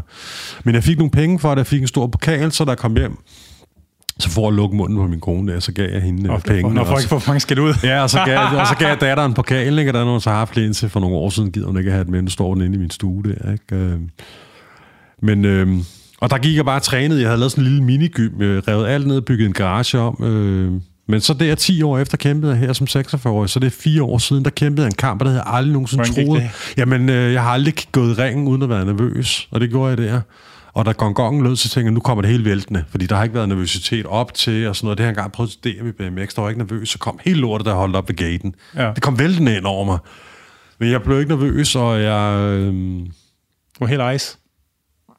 Gik bare og gjorde alle de der ting, jeg tit lå søvnløs, og tænkte, hvorfor lavede du nogle flere af de der ting, og hvorfor gjorde du ikke det der? Så det gik jeg bare og gjorde, og jeg væltede ham der rundt, altså, og vandt godt nok på point. Øh, men han var jo også en, en, en stor gut i forhold til mig. Ikke? Jeg var bare overvægtig. Ja. Øh, men jeg vandt. Øh, og så var jeg til træning, mener jeg, to eller tre gange efter, og så ligesom om lyset var slukket, og kapitlet var lukket. Helt lukket? Ja, fuldstændig. Jeg har ikke øh, haft lyst siden. Nogle gange går jeg og tænker over, at jeg godt kunne tænke, finde på at tage min handske med ned i, i der, hvor jeg vægtræner. Men så skulle det kun være for, fordi der også er lidt blærerøv over mig. Øh, var det sådan en slags forløsning, eller closure, eller hvad man kalder det? Jeg vidste det jo ikke. Jeg sagde bare ja, ikke? Og det er det der, jeg har altid godt kunne forstå, når Holyfield og Tyson og Brian Nielsen, jeg har altid godt kunne forstå det, og Wayne Parr er lige blevet knockoutet ved via headkick af Nicky Holsken, ikke? Og han bliver snart 40, ikke? Jeg kan godt forstå det, der, fordi once a fighter, always a fighter. Du er bare fighter. Mm. Altså det er ikke... Øh, så ved jeg godt, du kan måske have finansielle problemer, hvis du så kan få en million hvor i USA, altså ham der Jake Paul og de der idioter der, ikke? De tjener jo boksen, ikke? Altså, oh, yes. de, jeg har det sådan, jeg skrev, jeg skrev en gang til ham på nettet, ikke? Altså, jeg, jeg vil gerne kæmpe mod Bare giv mig, nogle, altså, giv mig mange penge. Altså, det er jo ikke anderledes end at boksklub i næst, bare fordi han er kendt. Nej. Øhm, men jeg har ikke lysten mere, og jeg har ikke noget, hvor jeg ligesom tænker, hvorfor lagde du ikke mere hofte i din højre middelkiks, når du sparker? Altså, det var sådan noget, der, der fyldte meget. Øh, altså, det var det, der var tankemyldret før i tiden, ikke? Det blev jo. ligesom, det blev ligesom, det var, som om tavlen blev visket rent, der tog den der kamp, jeg aldrig troede, jeg skulle tage. Nej, det var meget øh, interessant. Og det er vildt altså. Rart, men så fik jeg krise, da jeg begyndte at vægtræne. Og så begyndte jeg at altså, lave altså identitetskrise på en eller anden måde? Jamen, jeg vidste ikke, hvad det var. Men jeg der blev lukket ned på grund af corona i en gang, så blev det lukket ned igen, og hver gang blev lukket ned, så gik jeg jo totalt i tænkeboks, og så fandt jeg ud efter noget tid, nu savner det der med at køre ned i en klub. Men det er jo ikke, fordi du sådan savner at stå og, og køre standing triceps extensions eller sådan noget. Du savner det der med at være noget, og have, du har en identitet, hvor der er nogen, der ser, ser på dig for inspiration eller for råd og vejledning. Fordi jeg var jo en del af de gode i de klubber, jeg gik i. Øh, så, så nybegynderne så jo op til mig og Tony og altså alle dem der, kæmpede pro for sådan noget. Ikke? Dem så, det er jo klart, det, det gjorde jeg jo selv, da jeg var der. Ja, ja. Øhm, det vidste jeg ikke havde fyldt så meget, betydet så meget. Øh, og det der med åbenbart at være, altså folk går ind og betaler et eller andet beløb for at få en billet, for at sætte sig ind og kigge på, at jeg er en af dem, der går op i en ring for at lave noget, som der er underholdning for dem. Øhm, så ude i HG Vægtløften blev jeg jo sådan den der, biler mig i hvert fald ind, ham der, den, den nye, der er pisse gammel, som allerede er blevet stærk det der drive, jeg havde, det der alfa-bullshit, han, mm. altså konkurrencemennesket. Men det gjorde også, at jeg ødelagde mig selv. Nu. Jeg havde jo impingement i halvanden år og dårlig søvn, fordi det gjorde så ondt, når jeg vendte mig om natten, ikke, at jeg vågnede af det. øhm, Og, og så kom det snigende, altså så lærte jeg jo det, og så kom det snigende igen alligevel. Og så flyttede jeg til Fitness World, så skal jeg være sådan en total herre fra Danmark fitness-idiot. Når folk spørger, om jeg er motionist. Men det kom alligevel, fordi jeg... Øh, altså læser om det, og så nu gør sådan det, og du ved, accommodating resistance, og varierer det, og alle de der ting der. Ja, ja. Men nu har jeg bare lært rigtig meget om mig selv. Jeg er slet ikke i mål. Det er først den dag, de lægger låget på, tænker jeg. Men jeg har lært rigtig meget, jeg har fundet ud af, at det betød meget mere for mig, meget af det, jeg lavede i sporten. Øh, jeg gjorde det ikke på grund af det, men der manglede noget lige pludselig. Ja, du har ikke overvejet at blive træner? Ikke thai træner Nej. Jo, hvis der er nogen, der gad at give boksen for det. altså, hvis Singapore uh, One FC ringede og sagde, at vi mangler en hernede, ja, ja. Så, så gad jeg godt. Eller oh, men det er jo godt UFC Performance Institute, noget af den stil, det skal være noget seriøst. Jeg startede noget op nede næste en gang i en klub dernede, altså Muay Thai hold, og det der med, at der kom nybegyndere hver gang, og folk skal selvfølgelig starte et sted, ikke? Øhm, det, var, det var ikke... Øh, det stimulerede mig ikke. Og man tænker mere ligesom at være træner for en bestemt sådan et talent, eller sådan noget. Jo, jo, det kunne være vildt altså fedt. Sådan, altså, det kunne... så får man lidt, så får man alligevel den, lidt ja. af den der... Det kunne være fedt. Det kunne altså, Men det er jo, altså, folk har jo forskellige ting, man skal have der, altså, i vores liv for at øh, altså, få fyldt de ting op, man skal fylde op. Altså, det ja. er bare... Det er sådan, det er. Altså, jeg, jeg, var jo, jeg startede jo tegholdet i CSA med Christian og, og Etrup der i sin tid, det lovede Grønlandscenteret. Og øhm, det var ikke sådan, altså, der var, det var sådan et, et samsurium af folk, der var gode til kickboxing, og nogen kom, fordi de vidste om Larsen, så var der nogen var helt grønne, og nogen kunne MMA. Så det var ikke sådan helt forbundet. Så det kunne egentlig godt fange mig, så blev jeg en del af det der, lidt en del af det der MMA og BJ-miljø og sådan noget også. Øhm, men, men, men trænerrollen, fordi at sporten er så lille, hvor der ikke er nogen penge i det, og hvis man skal bruge så meget tid på det, så skal man jo, jo tage det fra det, hvor man tjener sine penge og sådan noget. Det er, folk har altid sagt, hvorfor har du, hvorfor har du ikke din egen klub? Og så sådan, det er det eneste, jeg altid har sagt, jeg skal aldrig have min egen klub. Nej. Fordi jeg gider ikke at have andet end med professionelle kæmper at gøre. Det vil sige, så skal jeg stå op klokken 4 om morgenen, og det skal jeg finde nogle mennesker, der gider at gøre, inden de skal på deres læreplads eller ud på handelsskolen eller sådan et eller andet, ja. for at have deres morgentræningspas. Og så skal de kræfte med komme igen om eftermiddagen. Ja. Og så skal jeg i weekenderne, hvor der skal jeg være sammen med kæresten eller min øh, datter, der skal til stævner med dem. Så jeg er aldrig hjemme, og det giver ikke nogen penge. Nej, det, er, det gider jeg ikke. Det er en anden el. Ja, det er det. det og, det, og, det er jo, og, det, og det er jo virkelig dem, der gør det. Det er jo dem, vi skal være taknemmelige for, for det er jo dem, der gør, at det eksisterer, kan man sige. Det er jo dem, der gider at drive de der klubber og være træner. Ja. Øh, de får jo ikke en skid. Altså, de får måske bare noget tilfredsstillelse i, at de øh, opfostrer og træner nogle dygtige kæmper, og måske vender nogle folk for noget til at være noget bedre, eller et eller andet. Det er også vildt tilfredsstillende, det er helt med på. Øhm, men øh, det er også, altså det er sgu noget, jeg ved ikke, hvad det er for noget, og det kan også være noget at bilde med, det virker som om, at os, der kan lide combat sports, vi er så inkarneret og nørdet, at vi næsten offrer vores ægteskab og familie på det. Altså, øh, men det kan da være, at det er sådan i fodbold og tennis også, det ved jeg ikke. Det tror jeg, det er. Ja, nu har jeg snakket med mange folk jo. Altså, der er jo mange måder, den dedikation kommer til udtryk på. Men kampsportsfolk er særlige. Altså, men der er også noget, der er også noget kønsidentitet hægtet på. Og jeg tror også, der er noget med, at øh, altså selvom kampsport jo på en fundamental måde selvfølgelig er et ener, altså det er sig selv, ikke, der er på, ikke? Øh, så er der også, der er noget med det der med at dele lidelse, altså som man gør i kampsport som gør noget særligt, altså som klistrer folk mere sammen, end man mm. gør i en atletikklub. Ja. Eller, altså, øh, jeg tror også, det er det, der er noget af grunden til, at CrossFit for eksempel er blevet sådan et socialt sammenholdspunkt for så mange, fordi at det der med at dele, altså hvis man har delt ledelse, så er man bare allerede meget tættere på hinanden, hvis man har stået tyret en firebold. Altså, ja, helt sikkert. Øh, altså, det, det gør noget særligt. Altså, øh, men ja, man kan, der er noget specielt over kampsport. Altså, jeg, jeg, har, jeg har altid forklaret, altså, og jeg er helt enig i det hovedbesøg med det der, for jeg har altid sagt til folk, at øhm, dem, der ikke ved, hvad det er, vi laver, de er slet ikke klar over, hvor intimt det egentlig er. Og det lyder som sådan helt malplaceret ord, når man snakker Muay Thai, for eksempel. Ikke? Men vi går og krammer hinanden, når vi clincher. Altså, det vil almindelige mennesker jo kalde det. Ikke? Jo, jo. I hinandens sved hver dag. Ja. Og er helt tæt på hinanden. Ikke? Øh, så så man udvikler selvfølgelig nogle kammeratskaber, hvor man er jo for det første meget sammen i klubben til det, man godt kan lide, men så begynder man jo at se hinanden privat også, og man kender jo hinanden på den der måde. Lidt ligesom sådan nogle øh, specialoperationsstyrkesoldater. Mm. Man kender hinanden i nogle situationer, hvor mange mennesker håber, de aldrig kommer til at stå i den situation. Men altså Tony og Henrik og mig, vi væltede rundt ned i Tokyo i nogle områder, vi højst sandsynligt ikke skulle have været gået ind i, fordi vi vidste ikke. Det kan også være, at vi ikke gjorde, men det ved vi jo ikke, fordi vi var pisse stive, ikke? men vi var jo ligeglade. Altså, ja. Og det har jo gjort i mange andre lande også og sådan noget. Ikke? Så der er bare det der bond, og det, så er det sgu lige meget, du ved, når jeg var ude til de der Superliga-events, om de var europamester og verdensmester, så når vi røg til et eller andet afterparty. Jeg sad nede på en eller anden natklub i Wien med Coco Roberto, som har kæmpet mod Mikkel Kessler også i boksning. Øhm, så var man bare en af drengene. Ja. Altså, selvom jeg var ham, der skrev nogle artikler, men jeg havde jo også kæmpet lidt før, så der, det var ikke sådan noget med, at der var nogen, der sådan, ah, we don't want you to, uh, to go with us. Og sådan, altså sådan noget var der aldrig noget af. Det var bare sådan, uh, man var en del af en kæmpe familie på en eller anden måde. Ja. Øhm. Sidste spørgsmål. Hvad er det, hvis du skal pege sådan på en, den største oplevelse, du har haft i din rejse rundt med det her? Har du så en, du kan pege på, som øh, når du skal fortælle en røverhistorie om 30 år, til øh, når der kommer en eller anden hottie på plejehjemmet, der spørger? eller... Oh, uh.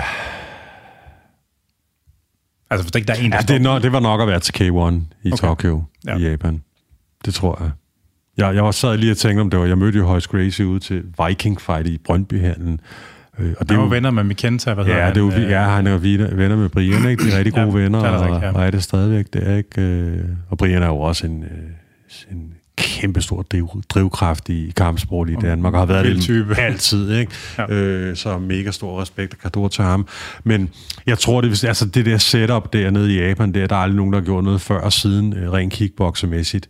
Øh, og så med så mange mennesker. Altså det var, og så lavet så professionelt ja. for 20 år siden, ikke? Ja. Det var helt sindssygt. Altså. Så det risler ned ad ryggen?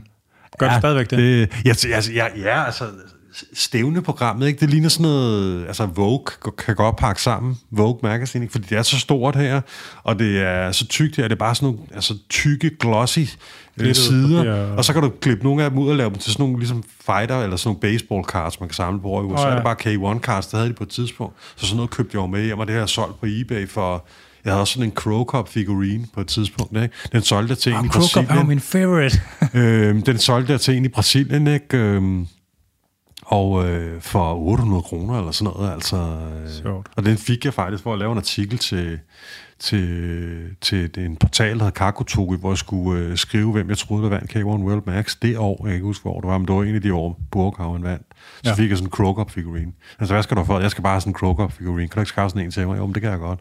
Ja. Øhm, ej, han var min uh, favorite i, uh, der i, I Pride? Ja, der var Pride, ja. ja det var ja. Pride.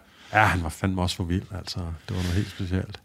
Øh, det tror jeg vil lade være din øh, sidste ord, eller næst sidste ord, fordi sidste ord, det er jo muligheden for skamløs selvpromovering, hvis, øh, så hvor øh, fulde navn, og hvor kan man følge med dig? Øh... Man kan ikke følge mig nogen steder.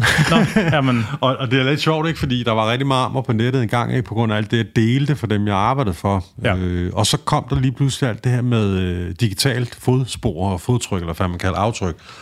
Og Google gav en mulighed for at sende alle mulige sider og links og sådan noget, man godt ville have fjernet. Og jeg havde det sådan lidt en depressiv periode i mit liv, hvor jeg havde det sådan, jeg gider ikke være ham der Larsen, jeg vil godt bare være, altså have total øh, privatliv, øh, og ikke være en, der er nogen, der ved, hvem er. Så bad du mig få fjernet så jeg har eller afindekseret? Jeg har fjernet rigtig mange ting fra nettet. Altså det findes, men det er ikke indekseret? Ja, det findes nok. Jeg ved ikke, hvordan de gør det. Jamen, det, det gør jo bare, at man fortæller bare Google-botten, og den kravler rundt på internettet og skal sætte ting i systemet, mm. så fortæller den bare, at du skal overse, du skal ikke kigge på det der. Ja, okay. Så, så der er ikke så meget, og jeg har ikke, jeg har ikke noget website. Jeg har en Facebook-side, men den er også totalt lukket. Øh, det blev okay. så lidt, da jeg var i forsvaret igen, fordi man ikke gad derovre. Øh, jeg havde jo elever og sådan noget, der gad ikke, at de sådan sendte venneanmodning og, og sådan nej, nej. ting der. Så, øh... Hvis man vil hacke det der i øvrigt, hvis man gerne vil finde ting igen, og det skal jeg måske lade være med at sige, hvis det stadigvæk skal være privat, kan jeg selv bede om, at det bliver vist igen, eller... Der er jo andre søgemaskiner end Google nu. Nå, ja, ja, ja. Så man kan ja. bruge Bing, eller... Ja, men altså, man kan jo bare skrive Larsen, så der er jo... Øh, der er jo øh, der er godt nok nogen, der har taget det navn også senere ind og ja. set det, ikke? Men, ja. men, men det er jo mig, the one and only. Ja, ja. så finder man nok lidt om mig. Øh, tak fordi du kom forbi. Velkommen. Det var hyggeligt. Det var godt med lidt øh, røverhistorier fra kampsportens verden igen. Øh, så øh, ja, mange tak for det. Velbekomme. Øh, du har lyttet til Fitness MK. Jeg hedder Anders Nedergaard, og du kan lytte med til den her og de andre episoder af Fitness MK via stream og podcast. De kan streames inden fra andersnedergaard.dk eller fra Spreaker, og du kan podcasten fra de store podcasttjenester. De gamle afsnit, Radio 24, eller de gamle afsnit fra Radio 24 tiden de ligger stadigvæk, så man kan høre dem. Det er bare kun fra Podimo indtil videre og altså på den gratis del af Podimo. Programmet det er produceret af Jonas Pedersen, og I skal velkommen til at skrive ind med øh, spørgsmål til nærværende tidligere programmer, eller forslag til nye, og det er på afn eller på programmets Facebook-side, eller Instagram.